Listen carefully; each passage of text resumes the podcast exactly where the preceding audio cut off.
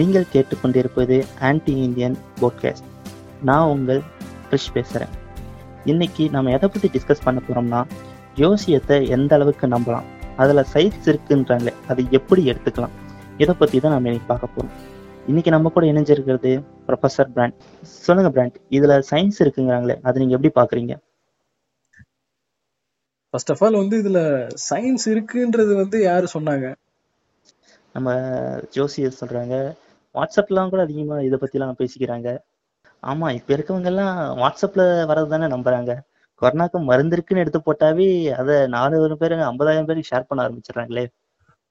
இல்ல ஆக்சுவலா இது வந்து நம்ம இந்த சயின்ஸ் நம்ம இந்த ஜாதகம் ஜோசியத்தெல்லாம் வந்து இப்படி பேசினாலும் இதுக்கு பின்னாடி சைக்காலஜிக்கல் ரீசன் நீங்க பாத்தீங்கன்னா காலங்காலமா நம்பிட்டு இருக்காங்க. இப்போ எப்படி இந்த இப்ப ரிலீஜியன்ல இருக்கிற நிறைய கான்செப்ட்லாம் வந்து காலங்காலமா வந்து முட்டாள்தனமா இருந்தா கூட நம்புறாங்களோ. அந்த மாதிரி வந்து ஒரு ஒரு உணர்வு சம்பந்தப்பட்ட ஒரு விஷயமா தான் இந்த ஜோசியத்தை வந்து எடுத்துட்டு வராங்க. அது மாதிரிதான் நம்ம நம்ம வளர்ந்ததும் அப்படிதான். நம்மள சுத்தி இருக்கிற அட்மாஸ்பியர்ல வந்து நம்ம பேரண்ட்ஸா இருக்கட்டும் இதுக்கு முன்னாடி அவங்க பேரண்ட்ஸா இருக்கட்டும் என்ன பண்ணுவாங்கன்னா ஜாதகம் பார்த்து கல்யாணம் பண்றதுல இருந்து இப்போ நேரம் சரியில்லை ஜாதகம் பார்க்கணும் அப்படிங்கிறதுல இருந்து எந்த வீட்டுல வந்து எந்த சடங்கு சம்பிரதாயம் இருந்தாலே. இந்த ஒரு சென்டிமெண்ட்டுங்கிற பேர்ல இந்த ஒரு கான்செப்டை தான் வந்து கொண்டு வராங்க. இது இது வந்து எல்லாத்துக்குமே சாவுல இருந்து பிறக்கறதுல இருந்து இறக்குறது வரைக்குமே நீங்க இது இல்லாம இந்த ஒரு ஒரு விஷயம் இல்லாம எதுவுமே இருக்காது நீங்களே. பார்க்கலாம் இப்போ ஒருத்தவங்க செத்தாலும் ஜாதகம் பாக்குறாங்க ஒருத்தவங்க பிறந்தாலும் ஜாதகம் பாக்குறாங்க. ஃபர்ஸ்ட் நைட் வைக்கிறதும் ஜாதகம் பாக்குறாங்க நீங்க சொல்றது சரிதான். இப்ப எல்லாத்துலயுமே ஜாதகம் இல்லாம அது சாப்பாடுல உப்பு கலக்குற மாதிரி எல்லாத்துலயுமே ஜாதகம் ஜாதகம் நேரம் நேரங்கிறது இருக்கு. இது வந்து ஏன் நம்புறாங்கன்னா தான் அது வந்து அவங்களுக்கே தெரியாது. சென்டிமெண்டல் பெர்ஸ்பெக்டிவ்ல அது வந்து போச்சு. இப்போ அதை வந்து நம்ம போய் திடீர்னு இது இல்ல இதுல இருக்கிறது வந்து சயின்ஸ் அப்படின்னு வந்து ஒரு குரூப் சொல்லுவாங்க. நீங்க சொன்னீங்க இல்லையா அந்த வாட்ஸ்அப் ஆமா. அவங்க எல்லாம் எப்படின்னா ஆஹ் பிரம்மாவோட போட்டோ போட்டு இந்த பாட்டை இப்படி பாருங்க இந்த பாட்டை இப்படி பாருங்க இது ஒரு பத்து பேருக்கு ஷேர் பண்ணீங்கன்னா அவங்க பத்து நாள்ல உங்களுக்கு நல்லது நடக்கும். இதெல்லாம் வந்து என்னங்க சொல்றது நீங்க சொன்ன உடனே எனக்கு ஒரு சம்பவம் ஞாபகம் வருது. அதாவது டெக்னாலஜி இன்க்ரீஸ் ஆக இவங்களும் சேர்ந்து தன்னோட விலையில இன்க்ரீஸ் பண்ண ஆரம்பிச்சிட்டாங்க அது எப்படின்னா இந்த கம்ப்யூட்டர் ஜோசியம் ஆன்லைன் ஜோசியம் இந்த மாதிரிலாம் பண்றாங்களே இதை பத்தி நீங்க என்ன நினைக்கிறீங்க. ஆப் வச்சுலாம் ஜோசியம் பாக்குறாங்க. அதையும் நம்பி நிறைய பேர் அதுக்கு அதுதான் அதுதான். பேமெண்ட் பண்ணிலாம் அது பண்றாங்க. இல்ல இந்த இது வந்து ஃபுல்லாவே இப்போ இருக்கிறது அப்போ வந்து ஒரு விஷயமா இருந்தா அப்போ ஒரு ஒரு சென்டிமெண்டல் விஷயமா இருந்தா கூட இப்போ வந்து இது வந்து ரொம்ப அப்படியே பிசினஸ்ங்கிறத தாண்டி வந்து வேற லெவலுக்கு இது போயிடுச்சு. இன்னைக்கு ஒரு டாப் மோஸ்ட் ஜோசியர்னா அவரோட அவரோட மீட்டப் பேமெண்ட்டே பாத்தீங்கன்னா லாக்ஸ்ல இருக்கிற அளவுக்கு இருக்கு. சரி நம்ம இந்த இதுக்கு வருவோம் இந்த ஜோசியத்துக்கு இப்போ வருவோம் இது வந்து. ஏன்னா இது வந்து நம்ம வந்து இல்ல இதை நம்ப வேண்டாம்னு சொல்றதை விட. இதுக்கு பின்னாடி என்ன இருக்கு இதோட ப்ரீ ஹிஸ்டரி நம்ம பார்த்தாலே அது நிறைய பேருக்கு இது புரிஞ்சிடும் ஆனா அதை யோசிக்க மாட்டாங்க அது யோசிக்காம இருக்கிறது காரணம் வந்து அவங்க சென்டிமெண்ட். அதான் ம- அது என்ன சொல்லுவாங்க அதான் இத பத்தி இந்த இந்த சென்டிமெண்ட் சம்பந்த பத்தி நம்ம எதை சொன்னாலுமே. உடனே மனசு புண்படுத்திட்டாங்க ஃப்ரெண்ட்ஸ்னு வருவாங்க. நீங்க வந்து எது நீங்க வந்து இந்து இந்து மதத்தை தாக்கியே நீங்க பேசுறீங்க இந்து மதத்தையும் நீங்க வந்து புண்படுத்துறீங்க ஃப்ரெண்ட்ஸ்னுவாங்கல்ல ஆக்சுவலா. அதுல தானே இருக்கு நீங்க இதை தானே சொல்றீங்க அப்படின்னு. இல்ல இது வந்து நம்ம இப்ப ப்ரீ ஜோசியத்தோட ப்ரீ ஹிஸ்டரி பார்த்தோம்னா ம். இது நம்ம நாட்டுக்கு சொந்தமான ஒரு விஷயமே கிடையாது. ஆக்சுவலா வந்து ஜோசிங்கிற ஒரு கான்செப்டுக்கும் நமக்கும் வந்து சம்பந்தமே கிடையாது. எந்த விதத்துலயும் சம்பந்தம் கிடையாது. அது வந்து கிரேக்ல இருந்து வந்தது ஃபர்ஸ்ட் ஆஃப் ஆல் கிரேக்ல இருந்து வந்து ஒரு கல்ச்சர் அங்க பாத்தீங்கன்னா இப்போ நம்ம வந்து இப்போ வந்து எல்லா டெலஸ்கோப்ஸ் யூஸ் பண்றோம். நிறைய டெக்னாலஜி வந்து போச்சு. நம்ம நம்மள ஒரு கூகுள் எர்த் மூலியமாவே நம்மள இப்போ நம்ம கையில இருந்த போன் நம்ம லொகேஷனை சேட்டலைட் மூலியமா பாக்குற டெக்னாலஜி நம்ம கிட்ட இருக்கு இப்போதைக்கு. ஆனா அந்த காலத்துல இந்த முன்னோர் அவனுங்களுக்கு என்ன தெரியும்? அவங்க அவங்கள நம்ம தப்பு சொல்லல. அவங்களுக்கு என்ன தெரியும்? அவங்க என்ன பார்த்தாங்களோ அவங்க என்ன நம்புறாங்களோ அதுதானே உருவாக்குவாங்க. ஆமா. இப்ப நீங்க வந்து சரி நீங்க இப்போ ஐடி படிக்கிறீங்களா? அப்ப நீங்க உங்களுக்கு ஹேக்கிங் இருக்குன்னு வைங்களேன் ஆ. நீங்க ஹேக்கிங்ல என்ன பண்ணுவீங்க? இப்போ உங்களுக்கு ஒரு உங்க ஒரு அதுக்கு ஒரு டேட்டா பேஸ் இருக்கும். இப்படிதான் ப்ரோக்ராம் இப்படிதான் இருக்கும். நீங்க வச்சு என்ன பண்ணுவீங்க அதை புதுசு புதுசா உருவாக்குங்க கரெக்டா புது புது கோடிங்ஸ் போட்டு நாங்க கிரியேட் பண்ணுவோம். அப்போ இருந்தது அதாங்க. அப்போ இருந்தது வந்து பாத்தீங்கன்னா இந்த மாதிரி ஒரு கான்செப்ட் அந்த கான்செப்ட்ல அவன் என்ன நம்பினானோ அவன் என்ன பா ஏதோ அதை பார்த்து பயந்தானோ அதுக்கேத்த மாதிரி ஒண்ணு உருவாக்கினான். இப்போ நம்ம. ஸ்டாரை பாக்குறோம் ஸ்டாரை. பார்த்தா நான் நீங்க ஸ்டாரை பார்த்தா என்ன பண்ணுவீங்க? ஸ்டாரை பார்த்தா நான் என்ன பண்ணுவேன்? அழகா இருக்குன்னு பார்ப்பேன். நைட். நேரத்துல அது ஷைன் ஆகும். அதை அது நம்ம பாக்குறது வியூ வேற. இப்போ நம்ம அந்த ஸ்டாரே இப்போ ஒரு சயின்டிபிக் பெர்ஸ்பெக்டிவ்ல பார்க்கும்போது அந்த ஸ்டாரை நம்ம பார்த்தோம்னா இது ஒரு இப்போ வேகா ஸ்டார் எடுத்துக்கிட்டா வேகாவை பாக்குறோம் இது இத்தனை லைட் இயர்ஸ் தொலைவில் இருக்கு. இப்போ நம்ம கிட்ட அந்த டெக்னாலஜி இருக்கு. அந்த காலத்துல அவன் பார்த்தான். அதை நோட் பண்ணான். கான்ஸ்லேஷன்ஸா மாத்தினான். இப்படி அவன் உருவாக்கின ஒரு ஸ்ட்ரக்சர் தான் வந்து இந்த ஜோசியம் அப்போ நீங்க வந்து பாத்தீங்கன்னா இப்போ நமக்கு குளோபல் அதாவது உலகம் வந்து உருண்டை. உலகம் உருண்டைங்கிறது உங்களுக்கும் தெரியும் என்னையும் தெரியும் எனக்கு- எனக்கு- எனக்கும் தெரியும். ஆமா. ஒரு ஒன் ஃபர்ஸ்ட் ஸ்டாண்டர்ட் படிக்கிற குழந்தைய கேட்டா கூட உலகம் உருண்டைங்கிறது தெரியும். ஆமா. ஆனா ஒரு நீங்க ப்ரீ ஹிஸ்டரி டைம்ல எல்லாம் போய் என்ன சொன்னீங்கன்னா இந்த உலகம் உருண்டைன்னு சொன்னீங்கன்னா உங்களை கலல் அடிப்பாங்க. ஆமா. அது தெரிஞ்ச விஷயம் தான் கலிலியோவை அடிச்சே கொன்னாங்க கரெக்டா ஆமா. இல்ல அதுதான். அப்போ அப்போ பிளாட் எர்த்ன்ற ஒரு கான்செப்ட் வந்து பைபிள்ல இருந்து பைபிள்ல இருந்தது. அந்த பிளாட் எர்த்ன்ற கான்செப்ட் இல்ல உலகம் உருண்டை அப்படின்னு சொல்லும்போது ம் எல்லாருமே வந்து பாத்தீங்கன்னா அதை வந்து பயங்கரமா எதிர்த்து அது அது வந்து என்னமோ கடவுளுக்கு எதிரானவங்க சாத்தான்ற ரேஞ்சுக்கு அந்த சயின்டிஸ்டுங்களை அடிச்சு துன்புறுத்தின வரலாறு தான் இருக்கு. இப்போ நம்ம கிட்ட வந்து பிளாட் எர்த் வந்து கிடையாது அப்படின்னு நம்ம நம்ம நம்புறோம். ஆனா இன்னமும் பாத்தீங்கன்னா பிளாட் எர்த் பிலீவர்ஸ்னு ஒரு குரூப் இருக்கு. எஃபில இருக்கிறாங்க. அதாவது இப்போ இது வரைக்கும் அவங்க அவங்க எல்லாம் என்ன சொல்லுவாங்கன்னா இது நம்மள வந்து ஸ்பேஸ் ரிசர்ச் மூலியமா வந்து ஏமாத்துறாங்க. மூணுக்கும் போல இந்த இலுமினாட்டி கதெல்லாம் பேசுறாங்க இல்லையா? அது அவங்கதான். வந்து நாசா வந்து மூணுக்கு போல. ம். ரஷ்யா வந்து எந்த சேட்டலைட்டுமே அனுப்பல. எவனுமே ஸ்பேஸுக்கு போல. ஓ. எல்லாம் சும்மா நம்ம கிட்ட ஏமாத்துறானுங்கன்னு ஒரு குரூப் இன்னும் சீரியஸா இருக்குங்க. நான் காமெடி பண்ணல. இந்த அசோசியேஷன் வந்து இருக்கு. பிளாட் எர்த் பிலீவர்ஸ்னு ஒரு அசோசியேஷன் இருக்கு உண்மையாலுமே. இன்னி வரைக்கும். இவங்க எல்லாம் மூளையை முட்டியில் வச்சுட்டு சுத்துறாங்களா? இல்ல மூளையவே கழட்டி வச்சுட்டு பேசுறாங்களான்னு எனக்கு புரியல ஒண்ணுமே. இல்ல அது யோசிச்சாதான் அவங்கள வந்து முடிஞ்சு போயிருமே. அவங்க யோசிக்க மாட்டாங்க. அவங்க வந்து என்ன பண்றது? சரி நம்ம இது கம்மிங் டு ஜோசியத்துக்கு வருவோம். இந்த அந்த ஜோசியம் அதான் அந்த ஜோசியத்துல வந்து பாத்தீங்கன்னா இதை வந்து எவன் கிரியேட் பண்றாங்கன்னா அந்த கிரேக்ல இருக்கிற அந்த ஸ்கை வாட்சர்ஸ் தான் வந்து ஃபர்ஸ்ட் ஃபர்ஸ்ட் இந்த ம் கான்ஸ்லேஷன்ஸ் எல்லாம் வச்சு அவன் கான்செப்ட் கிரியேட் பண்றான். அது எதுக்கு அவன் பார்த்தான்னு வைங்களேன். அப்போ வந்து அந்த ஜோசியம் வந்து ராசி பலனுக்காக எல்லாம் கிடையாது அவன் வந்து கிரியேட் பண்ற கான்செப்டே பாத்தீங்கன்னா ஸ்கை வாட்ச் பண்றது தான் அப்போ வந்து அவன் வந்து ஒரு ஸ்கைய பாக்குறான். பார்த்து இதுல நட்சத்திரத்தை எல்லாம் பாக்குறான் பிரைட்டான ஸ்டாரை கனெக்ட் பண்ணி கனெக்ட் பண்றான். அப்படி கனெக்ட் பண்ணும்போது என்ன உருவம் வருது? இப்போ தேல் உருவம் வந்ததுன்னா போடு. இது இது என்னது? அது தேல்ல ஒரு ராசி இருக்குமே என்னங்க அது? ஸ்கார்பியன் இல்ல தமிழ்ல சொல்லுங்க ப்ளீஸ் விருச்சகம். விருச்சகம். அந்த விருச்சக ராசி நேயர்கள் அதுல. ஓ. அடுத்தது அது வந்து ஒரு நண்டு மாதிரி இருந்ததுன்னா நண்டு அது கடக ராசியா?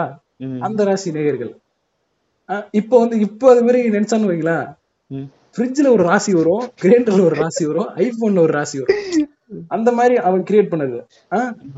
அதை கிரியேட் பண்றப்போ பாத்தீங்கன்னா வந்து அது வந்து ஒரு கட்டத்துல வந்து இதெல்லாம் வந்து அவன் கிரியேட் பண்ணி ஒரு கான்செப்ட் இந்த கான்செப்ட வந்து ஒரு கட்டத்துல வந்து ரொம்ப மக்களுக்கு கிரேக்க மக்கள்கள் பிலியன்ஸ்க்கு கொண்டு போறான் கொண்டு போன அப்புறம் அது வந்து அவங்க இப்ப நம்ம எப்படி இந்த உளவியல் சார்ந்து இப்போ நம்ம இருக்கிறோமோ அவங்க வந்து சைக்காலஜிக்கலா அதை வந்து அணுகி அது மூலியமா தான் வாழ்க்கை. அதுதான் வந்து நம்மளுக்கு சோலார் எக்லிப்ஸ்ல இருந்து லூனார் எக்லிப்ஸ் அப்போக்லிப்ஸ் வரைக்குமே இந்த ஒரு இதுதான் நம்- நம்பி வாழ்றாங்க அவங்க. அது வந்து ஒரு கடத்துல என்ன ஆகுதுன்னா இப்போ நமக்கு சயின்ஸ் வளர வளர ஃபர்ஸ்ட் ஃபர்ஸ்ட் பாத்தீங்கன்னா நம்ம ப்ரீ ஹிஸ்டரி பத்தி பாத்தீங்கன்னா இவர் இருக்கார் இல்லையா? அரிஸ்டாட்டில். அரிஸ்டாட்டில் காலத்துலதான் வந்து பாத்தீங்கன்னா அவரு தான் வந்து ஃபர்ஸ்ட் ஃபர்ஸ்ட் இந்த ம் எர்த் வந்து தலை சிறந்த தத்துவஞானி. அவரே தான் அவரு வந்து தான் டே முட்டா பயலுங்களா இது வந்து உலகம் உருண்டெல்லாம் கிடையாது. சி சாரி பிளாட் எல்லாம் கிடையாது அது உருண்டை. அதான் அவரு வந்து யோசிக்கிறதே வந்து இதுதான். இப்போ நீங்க அது அவர் சொல்றது என்னன்னா இப்போ உலகம் தட்டையா இருந்தா ஷேடோ வந்து கண்டிப்பா ஃபிளாட் ஒரு ஸ்கேல் மாதிரி தான் விழும் நிலால ஆமா. சன்னுலயே வந்து சோலார் எக்லிப்ஸா ஃபிளாட்டா தான் விழும் ம் ஸோ அப்போ இது ரெண்டுமே வந்து ரவுண்டா தான் வந்து சூரியனையும் நிலாவையும் மறைக்குது. அப்ப கண்டிப்பா ரவுண்டான ஒரு ஆப்ஜெக்டோட நிழல் தான் நாங்க படணுன்றதுல வந்து அரிஸ்டாட்டில் வந்து கரெக்டா அந்த ஒரு பாயிண்ட்ல வந்து சொல்றாரு. பட் அப்போ வந்து அது வந்து பாத்தீங்கன்னா ஜீசஸ் கிரைஸ்டுக்கு முன்னாடி. அப்போ அது பிஃபோர் கிரைஸ்ட் அதான். அதுக்கப்புறம் வந்து அதை வந்து யாருமே ஏத்துக்கல. அவரு ஏதோ அப்ப அவரை வந்து இப்ப நான் அவர் இப்ப இருந்தாருன்னா இலும் நாட்டி கைகுலின்னு இருப்பாங்க. இல்லைன்னா கார்பரேட் கைகுலின்னு இருப்பாங்க. அதான் அப்போ அவர் சொன்னபோது அதை ஏத்- ஏத்துக்கல. அப்புறம் டால்மி இருக்காரு. அவரு டால்மி வராரு. அவர் பீரியட்ல தான் வந்து பாத்தீங்கன்னா டால்மிங்கிறவர் வந்து அவர் பயங்கரமான ஆஸ்ட்ரானமர் ப்ளூட்டோமி. ஆ. அஹ் கேள்விப்பட்டிருக்கீங்களா? இல்லைங்க எனக்கு சரியா தெரியல. அவருதான். அவருதான் வந்து பாத்தீங்கன்னா அப்போ அவரு அமெரிக்கன் ஆஸ்ட்ரோனமர் அவரு. அவருதான் வந்து ஃபர்ஸ்ட் ஃபர்ஸ்ட் இதை வந்து தேரிட்டிக்கலா சொல்றாரு. ம், டால்மி தான் வந்து என்ன பண்றாருன்னா இந்த ஜியோசென்ட்ரிக் தேரிங்கிறத வந்து உருவாக்குறாரு. அவர் குளோ உருண்டை அப்படின்னு சொல்லிடுறாரு. பட் அதை வந்து என்ன சொல்றாருன்னா உலகம் வந்து சென்டர்ல இருக்கு. உலகத்தை சுத்தி தான் வந்து பூமியை சுத்தி தான் வந்து எல்லா பிளானட்ஸும் வருது அப்படின்னாரு. எல்லா பிளானட்ஸும் வருது. பிளானட்ஸ் கிடையாது. மூணு வருது. அப்புறம் சன்னு வந்து பூமியை சுத்தி தான் வருது. மத்த எல்லா கோளுமே பூமியை சுத்தி தான் வருதுன்னு அப்படி அவர் சொல்றாரு. அவரு சொல்லி தான் அந்த கான்செப்டே உருவாக்குறாரு. சயின்டிபிக்கலா வந்து ஒரு கான்செப்டை வந்து ஜியோசென்ட்ரிக் தேரியை வச்சுதான் உருவாக்குறாரு. இந்த உலக பூமி தான் சென்டர்ல இருக்கு அப்படிங்கறத வந்து வச்சுதான் வந்து இந்த மாதிரி கான்செப்ட்லாம் கன்ஸ்ட்ரக்ட் பண்றாங்க. ஜோசியமும் அப்படி ஒரு கான்செப்ட் தான் ம். அது வந்து ஜியோ இது எர்த்த பேஸ் பண்ண கான்செப்ட் அதை சுத்தி தான் ரிவால்வ் ஆகுதுங்கிறது கான்செப்ட். அப்புறம் நிக்கோ நிக்கோலஸ் கோப்பனிக்கஸ் வந்து தான் வந்து இந்த ஹீலியோசென்ட்ரிக் தேரியா சொல்றாரு. இல்ல சன்னு வந்து தான் சென்டர்ல இருக்கு. இதை சுத்தி தான் வந்து ரிவால்வ் ஆகுது அப்படிங்கறத சொல்றாரு. பட் அப்ப வந்து அவர் வந்து அதை சொல்லிட்டாரு. தேரிட்டிக்கலா அந்த கான்செப்ட் ஹீலியோசென்ட்ரிக் வந்து ஃபர்ஸ்ட் தேரிட்டிக்கலா கொண்டு வந்தது அவர் தான் அப்போ வந்து என்ன பாத்தீங்கன்னா மிஷினரிஸ் இருப்பாங்கல்ல? ஆமா. கிருஷ்ணகிரி மிஷினரிஸ் வந்து அவர் வந்து பயங்கரமா அவங்க வீட்டுல கல் விட்டு எறியறது அவர் வெளியே வந்து அவரை புறக்கணிக்கிறது இப்படி நிறைய கடவுளுக்கு எதிரான்ற மாதிரி வந்து சொல்ல ஆரம்பிச்சோன்னா அவரு இல்லைங்க. நீங்க சொல்றதுதான் கரெக்ட்னு அவருக்கு எதுக்கு நம்மளுக்கு தேவையில்லாத அப்படின்னு போயிடுறாரு. ஏன்னா இப்படி நிறைய கருத்து சொல்லாம அழி அழிக்கப்பட்ட சயின்டிஸ்டுங்களே வந்து நிறைய பேர் அப்போ. ஆமா. ஏன்னா அந்த அளவுக்கு பாத்தீங்கன்னா ரிலீஜன் வந்து. ஏன்னா அந்த காலத்துல ஒரு கடவுளை பத்தி ஒரு விஷயம் சொல்றாங்கன்னா அதை மாத்தி எதிர்த்து பேசினா அவர் கடவுளுக்கு விரோதமானவன்னு முத்திரை குத்திடுவாங்க அது முத்திரை குத்துறன்னு அதோட விட்டுட்டா கூட பரவாயில்ல அவங்கள கொலை செய்யறது கூட யோசிக்க மாட்டாங்க அப்படிதான் அப்படிதான் பாத்தீங்கன்னா கலிலியோலாம் அப்படிதான் சாகடிச்சாங்க கலிலியோ தான் மர்டர் தான் அதுக்கப்புறம் தான் கலிலியோ வராரு. கலிலியோ வந்து தான் வந்து பாத்தீங்கன்னா சயின்டிபிக்கா ப்ரூவ் பண்றாரு. நீங்க கான்செப்ட் எல்லாம் தேரியைஸ்டெல்லாம் நான் சொல்ல கிடையாது. இது வந்து பாத்தீங்கன்னா சயின்டிபிக் ப்ரூவன்ட் அப்படின்னு சொல்லிட்டு டெலஸ்கோப் டெலஸ்கோப் வந்து இன்னொருத்தர் தான் கண்டுபிடிக்கிற பேர் மறந்து போச்சு. இவர் அதை டெவலப் பண்ணி அதை வந்து மூணை பாக்குறாரு. அதுக்கப்புறம் சாட்டன் பாக்குறாரு. எல்லா பிளானட்ஸுமே பாக்குறாரு. சாட்டனோட மூணு பாக்குறாரு. எல்லாத்தையும் பார்த்து இல்லடா டேய் இது வந்து முட்டா பயலுங்களா இது வந்து பூமி வந்து ரவுண்டரா எல்லா பிளானட்ஸுமே ரவுண்டா தான் நம்மள சுத்திட்டு இருக்கு. பூமி ரவுண்டா தான் இருக்கும் அப்படின்னு வந்து இவர் தான் ப்ரூவ் பண்றாரு. அப்போ வந்து பாத்தீங்கன்னா. கலிலியோவை கழட்டி வச்சு கலல் அடிச்சாங்க. கட்டி கட்டி வச்சு கலல் அடிச்சு அவர் எழுதின புக்கெல்லாம் வெளியிட தடை போட்டு அந்த புக்கை எரிச்ச கதைலாம் ப்ரீவியஸ்ல இருக்கு. அந்த அளவுக்கு இது பண்ணப்போ ஆனா அதுல வந்து சில மக்கள் இருப்பான்ல. என்னதான் இப்ப சங்கீதனம் பண்ணாலும் ஒரு நாலஞ்சு பேர் கொஞ்சமாவது யோசிப்பான். அந்த மாதிரி ஒரு கேங் வந்து அங்க இருந்துதான் சரி நம்ம என்னதான் அவர் சொல்றாருன்னு போய் பார்த்து சில ராஜாக்களே போய் அவரு டெலஸ்கோப்ல வந்து சாட்டனை பார்த்த கதையெல்லாம் இருக்கு. அவரு தான் வந்து இதை கொண்டு வர்றாரு அந்த கான்செப்டுக்கு அப்புறம் பாத்தீங்கன்னா. இப்போ அந்த ஜோசியமா அழிஞ்சு போச்சு தானே அந்த. கான்செப்டுக்கு அப்புறம் அங்க வந்து ஆஃப்டர் கலீலியோவுக்கு அப்புறம் பாத்தீங்கன்னா அந்த கான்செப்டே ஒழிஞ்சு போச்சு. கிரேக்ல இருந்த கான்செப்ட் ஒழிஞ்சு போச்சு. ஏன்னா வந்து பூமி வந்து சென்டர்ல கிடையாது அப்படிங்கிறது வந்து. கன்ஃபார்மே ஆகி போச்சு. பூமியை சுத்தி தான் எல்லாமே வருதுங்கிறது வந்து கலீலியோ வந்து ப்ரூவ் பண்ணிட்டாரு. இதுக்கப்புறம் என்ன வேணும் சொல்லுங்க? இதுக்கப்புறம் வந்து அந்த கான்செப்ட் அங்க வேலை இல்லாத போகுது அவனுங்க. அறிவாளி. இன்னை வரைக்கும் ஏன் நம்ம வந்து வெள்ளக்காரனை வந்து இன்டெலிஜென்ட்டா பாக்குறோம்னா. அவன் வந்து பொய்ன்னு தெரிஞ்சா அதை விட்டு விலகி போயிடுவான். ஆமா ஆமா. நம்மள மாதிரி ரெண்டு ரூபா காசுக்காக ஷேர் பண்ண மாட்டான்.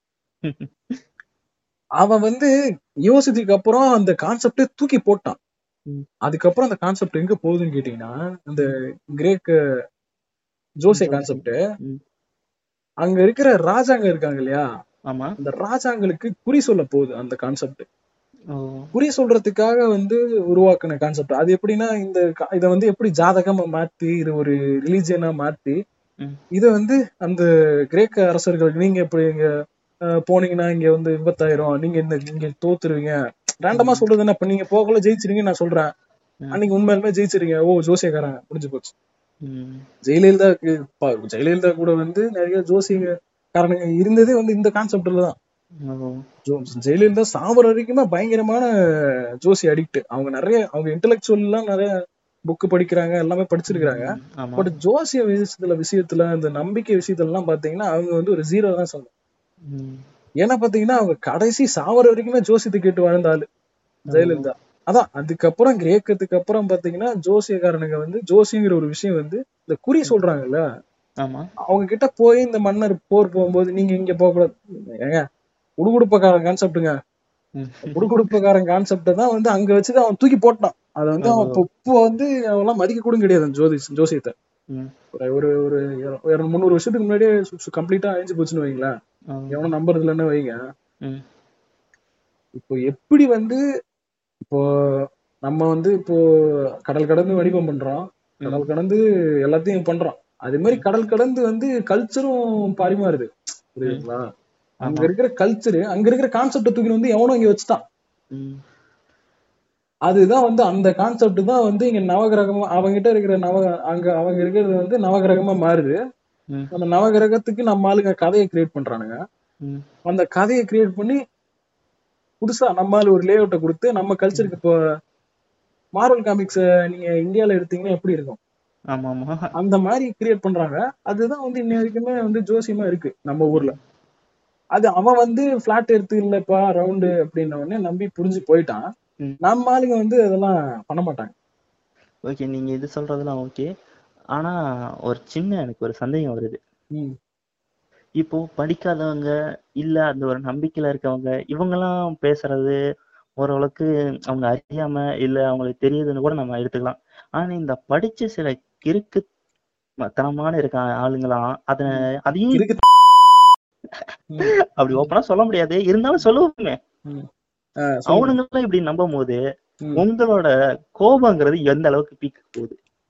இல்ல அது வந்து என்ன கான்செப்ட்னா அவங்க வந்து அதுக்கு பின்னாடி இருக்கிறத யோசிக்க மாட்டாங்கன்னு நினைக்கிறேன். அதான். சென்டிமெண்ட் தான். இப்ப நீங்க வந்து சென்டிமெண்ட் இப்ப இப்ப இப்ப ஏன் நீங்க இப்ப நீங்க இல்ல இப்ப சொல்லுங்களேன். ஏங்க எப்படிங்க வந்து சரி எப்படிங்க நான் கடவுள்கிட்ட வேணும்னா எப்படிங்க நடக்கும் அப்படின்னு நான் கேக்குறேன்னு வைங்களேன். இல்ல நீ நம்பணும். அது ஒரு எனர்ஜி பவர்ன்ட்டு சொல்லிடுவாங்கல்ல. டேய் ஆமா. எப்படிடா டேய் எப்படா இதுல எப்படா நடக்கும்? டேய் எப்படா இப்ப நான் ஸ்கூல் ஊத்துனா கொரோனா போயிடுன்றாங்களா.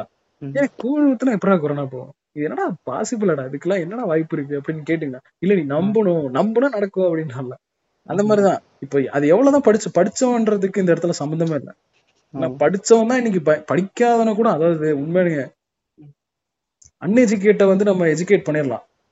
அன்எஜுகேட்டா இருக்கிறவன் ஒருத்தனுக்கு போயிட்டு நம்ம எஜுகேட் பண்ணி அவனுக்கு வந்து ஒரு புதுசா கான்செப்ட் எல்லாம் சொல்லி கொடுக்கலாம்.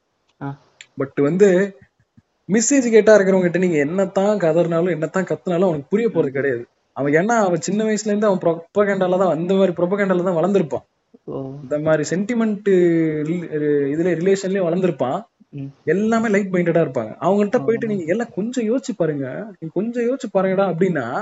நம்மள தீவிரவாதி கணக்குல அவனுங்க ரேஞ்சில பில்டப் பண்ணுவானுங்க. இல்ல நீங்க இது நம்ம இவ்வளவு தரம் பேசுறோம். நீ எதை வச்சுடா அது பொய் பொய்ங்கிற? ஏன் இவ்வளவு தரத்து வந்து ஜோசியம் மேல உனக்கு கோவம்? அது என்னதான் உனக்கு நீ அப்படி பார்த்த? இது சரி பிளாட் எடுத்து என்ன கான்செப்ட் சரி கான்செப்ட் பொய்ங்கிறல என்ன கான்செப்ட் ஜோசியத்துல அப்படின்னு அப்படின்னு நீங்க கேட்கலாம். என்ன கான்செப்ட்னா அதுதான். அவன் வந்து பிளாட் எர்த்துன்னு தான் நான் சொன்னான். ஆமா. பிளாட் எர்த்துன்னு சொல்லிட்டான். ம். பிளாட் ஆனா ரவுண்டு தான். அவனுக்கு வந்து கிளியர் தோசையான்னு பிரச்சனை இல்ல. அந்த அந்த ஆப்ஜெக்ட் வந்து ரவுண்டுங்கிறது அவனுக்கு நல்லா தெரிஞ்சிருக்கு. அத வந்து த்ரீ சிக்ஸ்டி டிகிரி அந்த பிளாட் பிளேட் வந்து த்ரீ சிக்ஸ் டிகிரி கேட்டதா வந்து ஜெனிசிஸ்ல இருக்கு பைபிளிக் புக்ல. அப்படின்றான் த்ரீ சிக்ஸ்டி டிகிரில இருக்கு. அதை என்ன பண்றான்னா. முப்பது டிகிரியா முப்பது முப்பது டிகிரியா பிரிக்கிறான். முப்பது டிகிரியா பிரிச்சா என்னங்க நடக்கும். முப்பது டிகிரி முப்பது முப்பதா பிரிச்சா பன்னெண்டு பார்ட் கிடைக்கும் நமக்கு. அந்த த்ரீ. சிக்ஸ்டில அந்த பன்னெண்டுமே ராசி. அந்த பன்னெண்டுமே ராசி இங்கிலீஷ்ல நீங்க தேலு அது மாதிரி சொல்லலாம் அங்க இங்க சாரி தமிழ்ல வந்து நம்ம இந்த மாதிரி சொல்லுவோம் இங்கிலீஷ்ல வந்து அவங்க அந்த மாதிரி சொல்லுவாங்க. இந்த பன்னெண்டு ராசி பாத்தீங்கன்னா. இப்போ ஒரு குழந்தை பிறக்குதுன்னு வைங்களேன். அந்த பொண்ணு அந்த குழந்தை பிறக்குதுன்னா அந்த டைம்ல வந்து. அந்த நேரம் அந்த கான்ஸ்டலேஷன்ல எங்க இருக்கு சன் அந்த டைம்ல சன் எங்க இருக்கு. அந்த சன் அந்த கான்ஸ்டலேஷன் இப்போ சன் வந்து இப்போ சூரியன் இருக்குன்னு வைங்களேன் அது வந்து இப்போ ஓரியன் கான்ஸ்டலேஷன் எடுத்துக்கலாமே. ஓரியன் கான்ஸ்டலேஷன் பக்கத்துல இருக்கு சன்னு. சரி அப்பனா அந்த குழந்தைக்கு ஓரியன் ஓரியன். ஓரியன்னா அது என்ன நட்சத்திரம்னு எனக்கு தமிழ்ல தெரியல. அப்படி வச்சுக்கலாம். இப்போ வந்து சீரியஸ்ல இருக்குன்னா அதுக்கு ஏத்த மாதிரி இவன் வந்து ஒரு இதை வச்சுக்குவான். ஒரு ஜாதியை கிரியேட் ஒரு மதத்தை என்னது ஒரு ராசியை கிரியேட் பண்ணிடுவான். ராசி கிரியேட் பண்றதுங்களா? ராசிய. அதுக்கப்புறம் பாத்தீங்கன்னா அதுக்கப்புறம் வேகா இது மாதிரி நிறைய நட்சத்திரம் சொல்லலாம். கான்ஸ்லேஷன் தான் எல்லாமே. இந்த கான்ஸ்லேஷன் தான் வந்து அவன் ராசியா உருவாக்கிறோம். அப்போ உருவாக்கிட்டு சூரியன் எங்க இருக்கு? நிலவு எங்க இருக்கு? இந்த டைம்ல நிலவு இந்த இருந்ததுன்னா இவனுக்கு இந்த ராசி. எதுக்கு பக்கத்துல இருக்கோ அதுக்கு ராசி. நான் என்ன கேக்குறேன்? பண்ணி இவங்க பண்றதுல எனக்கு ஒரு பெரிய சந்தேகம் எப்படின்னா அதாவது இந்த ஒரு குழந்தை பிறந்த நேரத்தை வச்சுதான் நாங்க ஜாதி கலந்துறோம். ஆமா ஆமா அதை வச்சுதான் அவன் வாழ்க்கையே இவங்க நிர்ணயம் பண்றாங்க இப்படி இருக்கவங்க.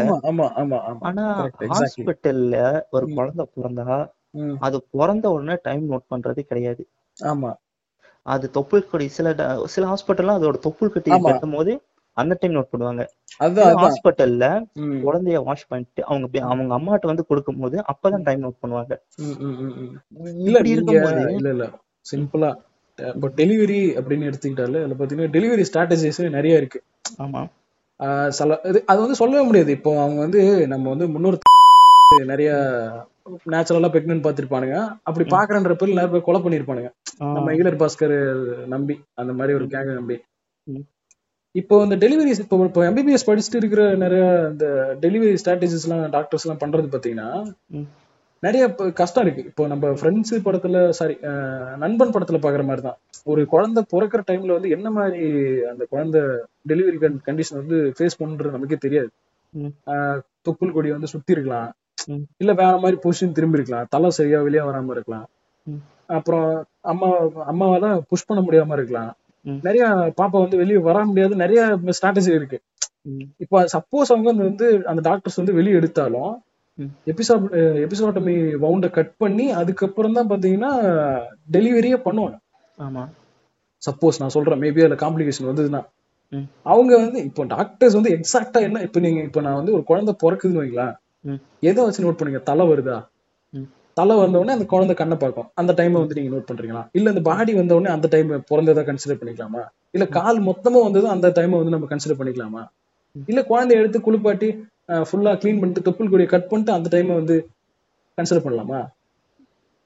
அப்போ இவன் கணக்கு என்னன்னா ஜோசியத்தோட கணக்கு அவனோட சொல்றது என்னன்னா குழந்தை பிறந்த உருவம் பிறந் பிறந்த நேரங்கிறத விட. அந்த குழந்தை பூமியில வந்து வர்ற வர்ற நேரம். குழந்தை பூமியை பாக்குற நேரத்தை தான் அவன் சொல்றான். சில குழந்தை வந்து பிறந்து பூமியை பார்க்கல இன்குபேட்டர்ல வச்சிடுறான். ஜாசப் ஜாதகோட பெர்ஸ்பெக்டிவ்ல பார்ப்போமே இன்குபேட்டர்ல வச்சு அந்த குழந்தைக்கு சீரியஸ் ஆயிடுது அதுக்கப்புறம் தான் அந்த குழந்தை கண்ணி முழிக்குது அழுதுன்னு வைங்களேன். அப்போ உனக்கு எந்த டைம் ஃபிக்ஸ் பண்ணுவாங்க அப்போ அவங்க வந்து அந்த டைம்ல டைமே நோட் பண்ண மாட்டாங்க அவங்களுக்கு. தேவை வந்து அந்த உயிரை காப்பாத்துறதுல தான் அந்த பெரிய அவங்க நிறைய இஷ்யூ ஃபேஸ் பண்ண வேண்டியது இதெல்லாம் வந்து எந்த டைமை வந்து நீங்க பேஸ் பண்ணி எடுக்கிறீங்க? டைம்ங்கிறது நமக்கு என்னன்னு தெரியுங்க. நாங்க சயின்டிபிக் பெர்ஸ்பெக்டிவ்ல டைம் இஸ் ரிலேட்டிவ் நமக்கு தெரிஞ்சது டைம் ரிலேட்டிவ் டைம்னா என்ன? அது எப்படி கன்ஸ்ட்ரக்ட் ஆயிருக்கு? பிக் பேங்க் அப்புறம் டைம்னா என்ன? இந்த மாதிரி நிறைய சொல்லலாம் நம்ம. ஆனா இவனுங்க வந்து நேரம்னுவானுங்க ராசின்னுவானுங்க நீங்க வந்து இப்போ நான் வந்து ஒரு சம்பவம் ஒண்ணு சொல்றேன். இங்க நான் வந்து கிளம்புறேன். இங்க இருந்து வீட்டுல ஒரு ஒரு ஊருக்கு கிளம்பணும் வீட்ல இருந்து கிளம்புறேன். ம். வீட்ல இருந்து கொஞ்சம் தூரத்துல வந்து ரயில்வே ஸ்டேஷன் இருக்கு. ரயில்வே கேட் போட்டுருவான்.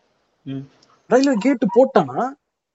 அந்த டைம்ல நாங்க கிளம்ப கூடாதான் இங்கே இருந்துருவோம் கேட்டு போட்ட உடனே போகணும். ஏன் என்ன டிராபிக்ல மாட்டுறோம்னு சொன்னா அதுல ஒரு லாஜிக் இருக்கு. ஆனா என்கிட்ட என்ன சொல்றாங்கன்னா. நேரம் சரியில்லை. கேட்டு போட்டு ஏமான் தடுக்கிறான் போவாதன்னு என்னங்க கேட்டு போட்டா என்ன? கேட்டு போட்டா கேட்டு போட்டா நிக்கிறதுக்கு தானே அவன் கேட்டு போடுவான். அவனை கேட்டு போட்டு ட்ரெயினுக்குள்ள சந்தில விட்டு அனுப்புவான்.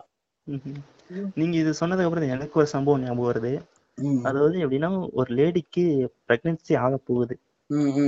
அவங்களோட ஹஸ்பண்ட் ஜோசியத்துல ஒரு கண்மூடித்தனமான வைத்தியக்காரன் ம், எப்படின்னா நான் கல்யாணம் பண்ணதுல இருந்து சாந்தி முகூர்த்தம் நடத்துறதுல இருந்து அந்த பொண்ணு கூட வாழ்ற வரைக்கும் ஒரு பர் மந்த்துக்கு. இந்த ஜோசியர் கிட்ட ஒரு நாலஞ்சு வாட்டியாவது போயிட்டு வந்துருவான். ஏங்க இத பண்ணலாமா? அத பண்ணலாமா? அவன் சாப்பிடறதுக்கு போய் கேட்டா கூட. பரவாயில்ல.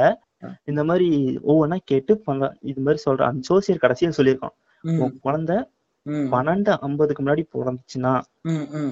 நீ கண்டிப்பா செத்துருவ உன்னோட குடும்பம் அழிஞ்சு போயிரும். ஓ. ம், இது ஒண்ணு. இதே பன்னெண்டு ஐம்பதுக்கு அப்புறமேட்டு பகல் பன்னெண்டு ஐம்பதுக்கு அப்புறமேட்டு பிறந்துச்சுன்னா நீ பெரிய பணக்காரன் ஆயிருவ உன் குடும்பம் உன்னோட என்ன தலைமை தலைமுறையா? அதெல்லாம் அதிகமா செழிக்கும். இத ரெண்டையும் சொல்லிட்டு மூணாவது ஒரு விஷயத்த அடிச்சு சொல்றான். உனக்கு ஆண் குழந்தை தான் பிறக்கும்ட்டு அவனுக்கு சொல்லுங்க அவனை இல்லைங்க. இல்ல இல்ல. அவனுக்கு ஆண் குழந்தை தான் பிறக்கணும் எப்படி பிறக்கும்? அவனை சொல்லுங்க. இப்ப நீங்க நீங்க நான் ஒண்ணு சொல்லி முடிச்சிடுறேன்ல சொல்லு, அதுக்கப்புறம் அவனை பச்சை பச்சையா பேசலாம். அதாவது என்னடா டாக்டர்கிட்ட போய் சொல்றான். டாக்டர் என் குழந்தை பன்னெண்டு ஐம்பதுக்கு தான் பிறக்கணும்ட்டு ஆனா வீட்ல இருந்து கிளம்பும் போதே பனி கூட ம், எமர்ஜென்சி சுச்சுவேஷன் உடனே குழந்தைய வெளியெடுத்தாகணுங்கிற மாதிரி. ஆனா இவன் விட மாட்டேங்கிறான் டாக்டர் ஃபோர்ஸ் பண்றான். அந்த இடத்துல ஒரு பெரிய கலவரம் பண்ணிட்டு இருக்கான் அதையும் மீறி போலீஸ் எல்லாம் வர வச்சு அவனை ஒரு இடத்துல உட்கார வச்சாச்சு.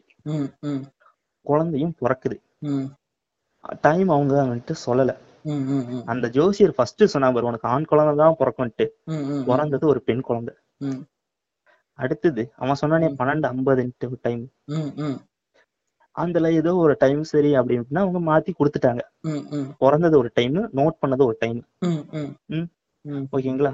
ஆனா அந்த கிறுக்கு என்ன பண்ணான்னா ம். எனக்கு பொன் குழந்தை பிறந்திருக்குன்னு போய் மறுபடியும் அந்த ஜோசியட்டே ஜோசியம் கேட்டிருக்கான். அவன் என்ன சொல்லியிருக்கான். குழந்தை பொறுத்த அடுத்த நொடியும் அவன் கேட்டிருக்கான். இந்த மாதிரி. சொல்றாங்க உங்களுக்கு பெண் குழந்தை அப்படின்னு ம், ஃபோன் பண்ணி இது மாதிரி கேக்குறான். ஜோசியரே எனக்கு இது மாதிரி பொன் குழந்தை பிறந்துருச்சு. நீங்க சொன்ன டைமுக்கு அப்புறம் தான் பிறந்திருக்கு. ஒரு பிரச்சனையும் இல்லல்ல. அப்படின்ட்டு. அப்பயும் அவன் வந்து நீங்க ஆண் குழந்தை பிறந்திருக்குன்னு சொன்னீங்க. பெண். குழந்தை பிறந்துச்சுன்னு கேட்கல பிரச்சனை வராதான்னு மறுபடியும் ஜோசியை பார்க்க சொல்றான். உனக்கு ஒரு பெரிய கண்டம் வந்துருச்சு. சொல்லு. இந்த பெண் குழந்தை பன்னெண்டுக்கு ஐம்பதுக்கு முன்னாடி பிறந்திருக்கணும். அப்படியே மாத்தி சொல்றான். ஆணுனா பன்னெண்டு ஐம்பதுக்கு அப்புறமா பெண்ணுனா பன்னெண்டு ஐம்பதுக்கு முன்னாடியாமா? சோ இப்படி மாத்தி பிறந்ததுனால இந்த குழந்தை உன் பேச்சு கேட்காது? இது மீறி வளர்ந்தா உன்னையும் கொன்றும் உன் பொண்டாட்டியும் கொன்றும். இல்லைங்க இப்போ இந்த நீங்க சொல்றத இப்படி சொல்லி அந்த குழந்தைய. அவன்? கொன்னுட்டான்?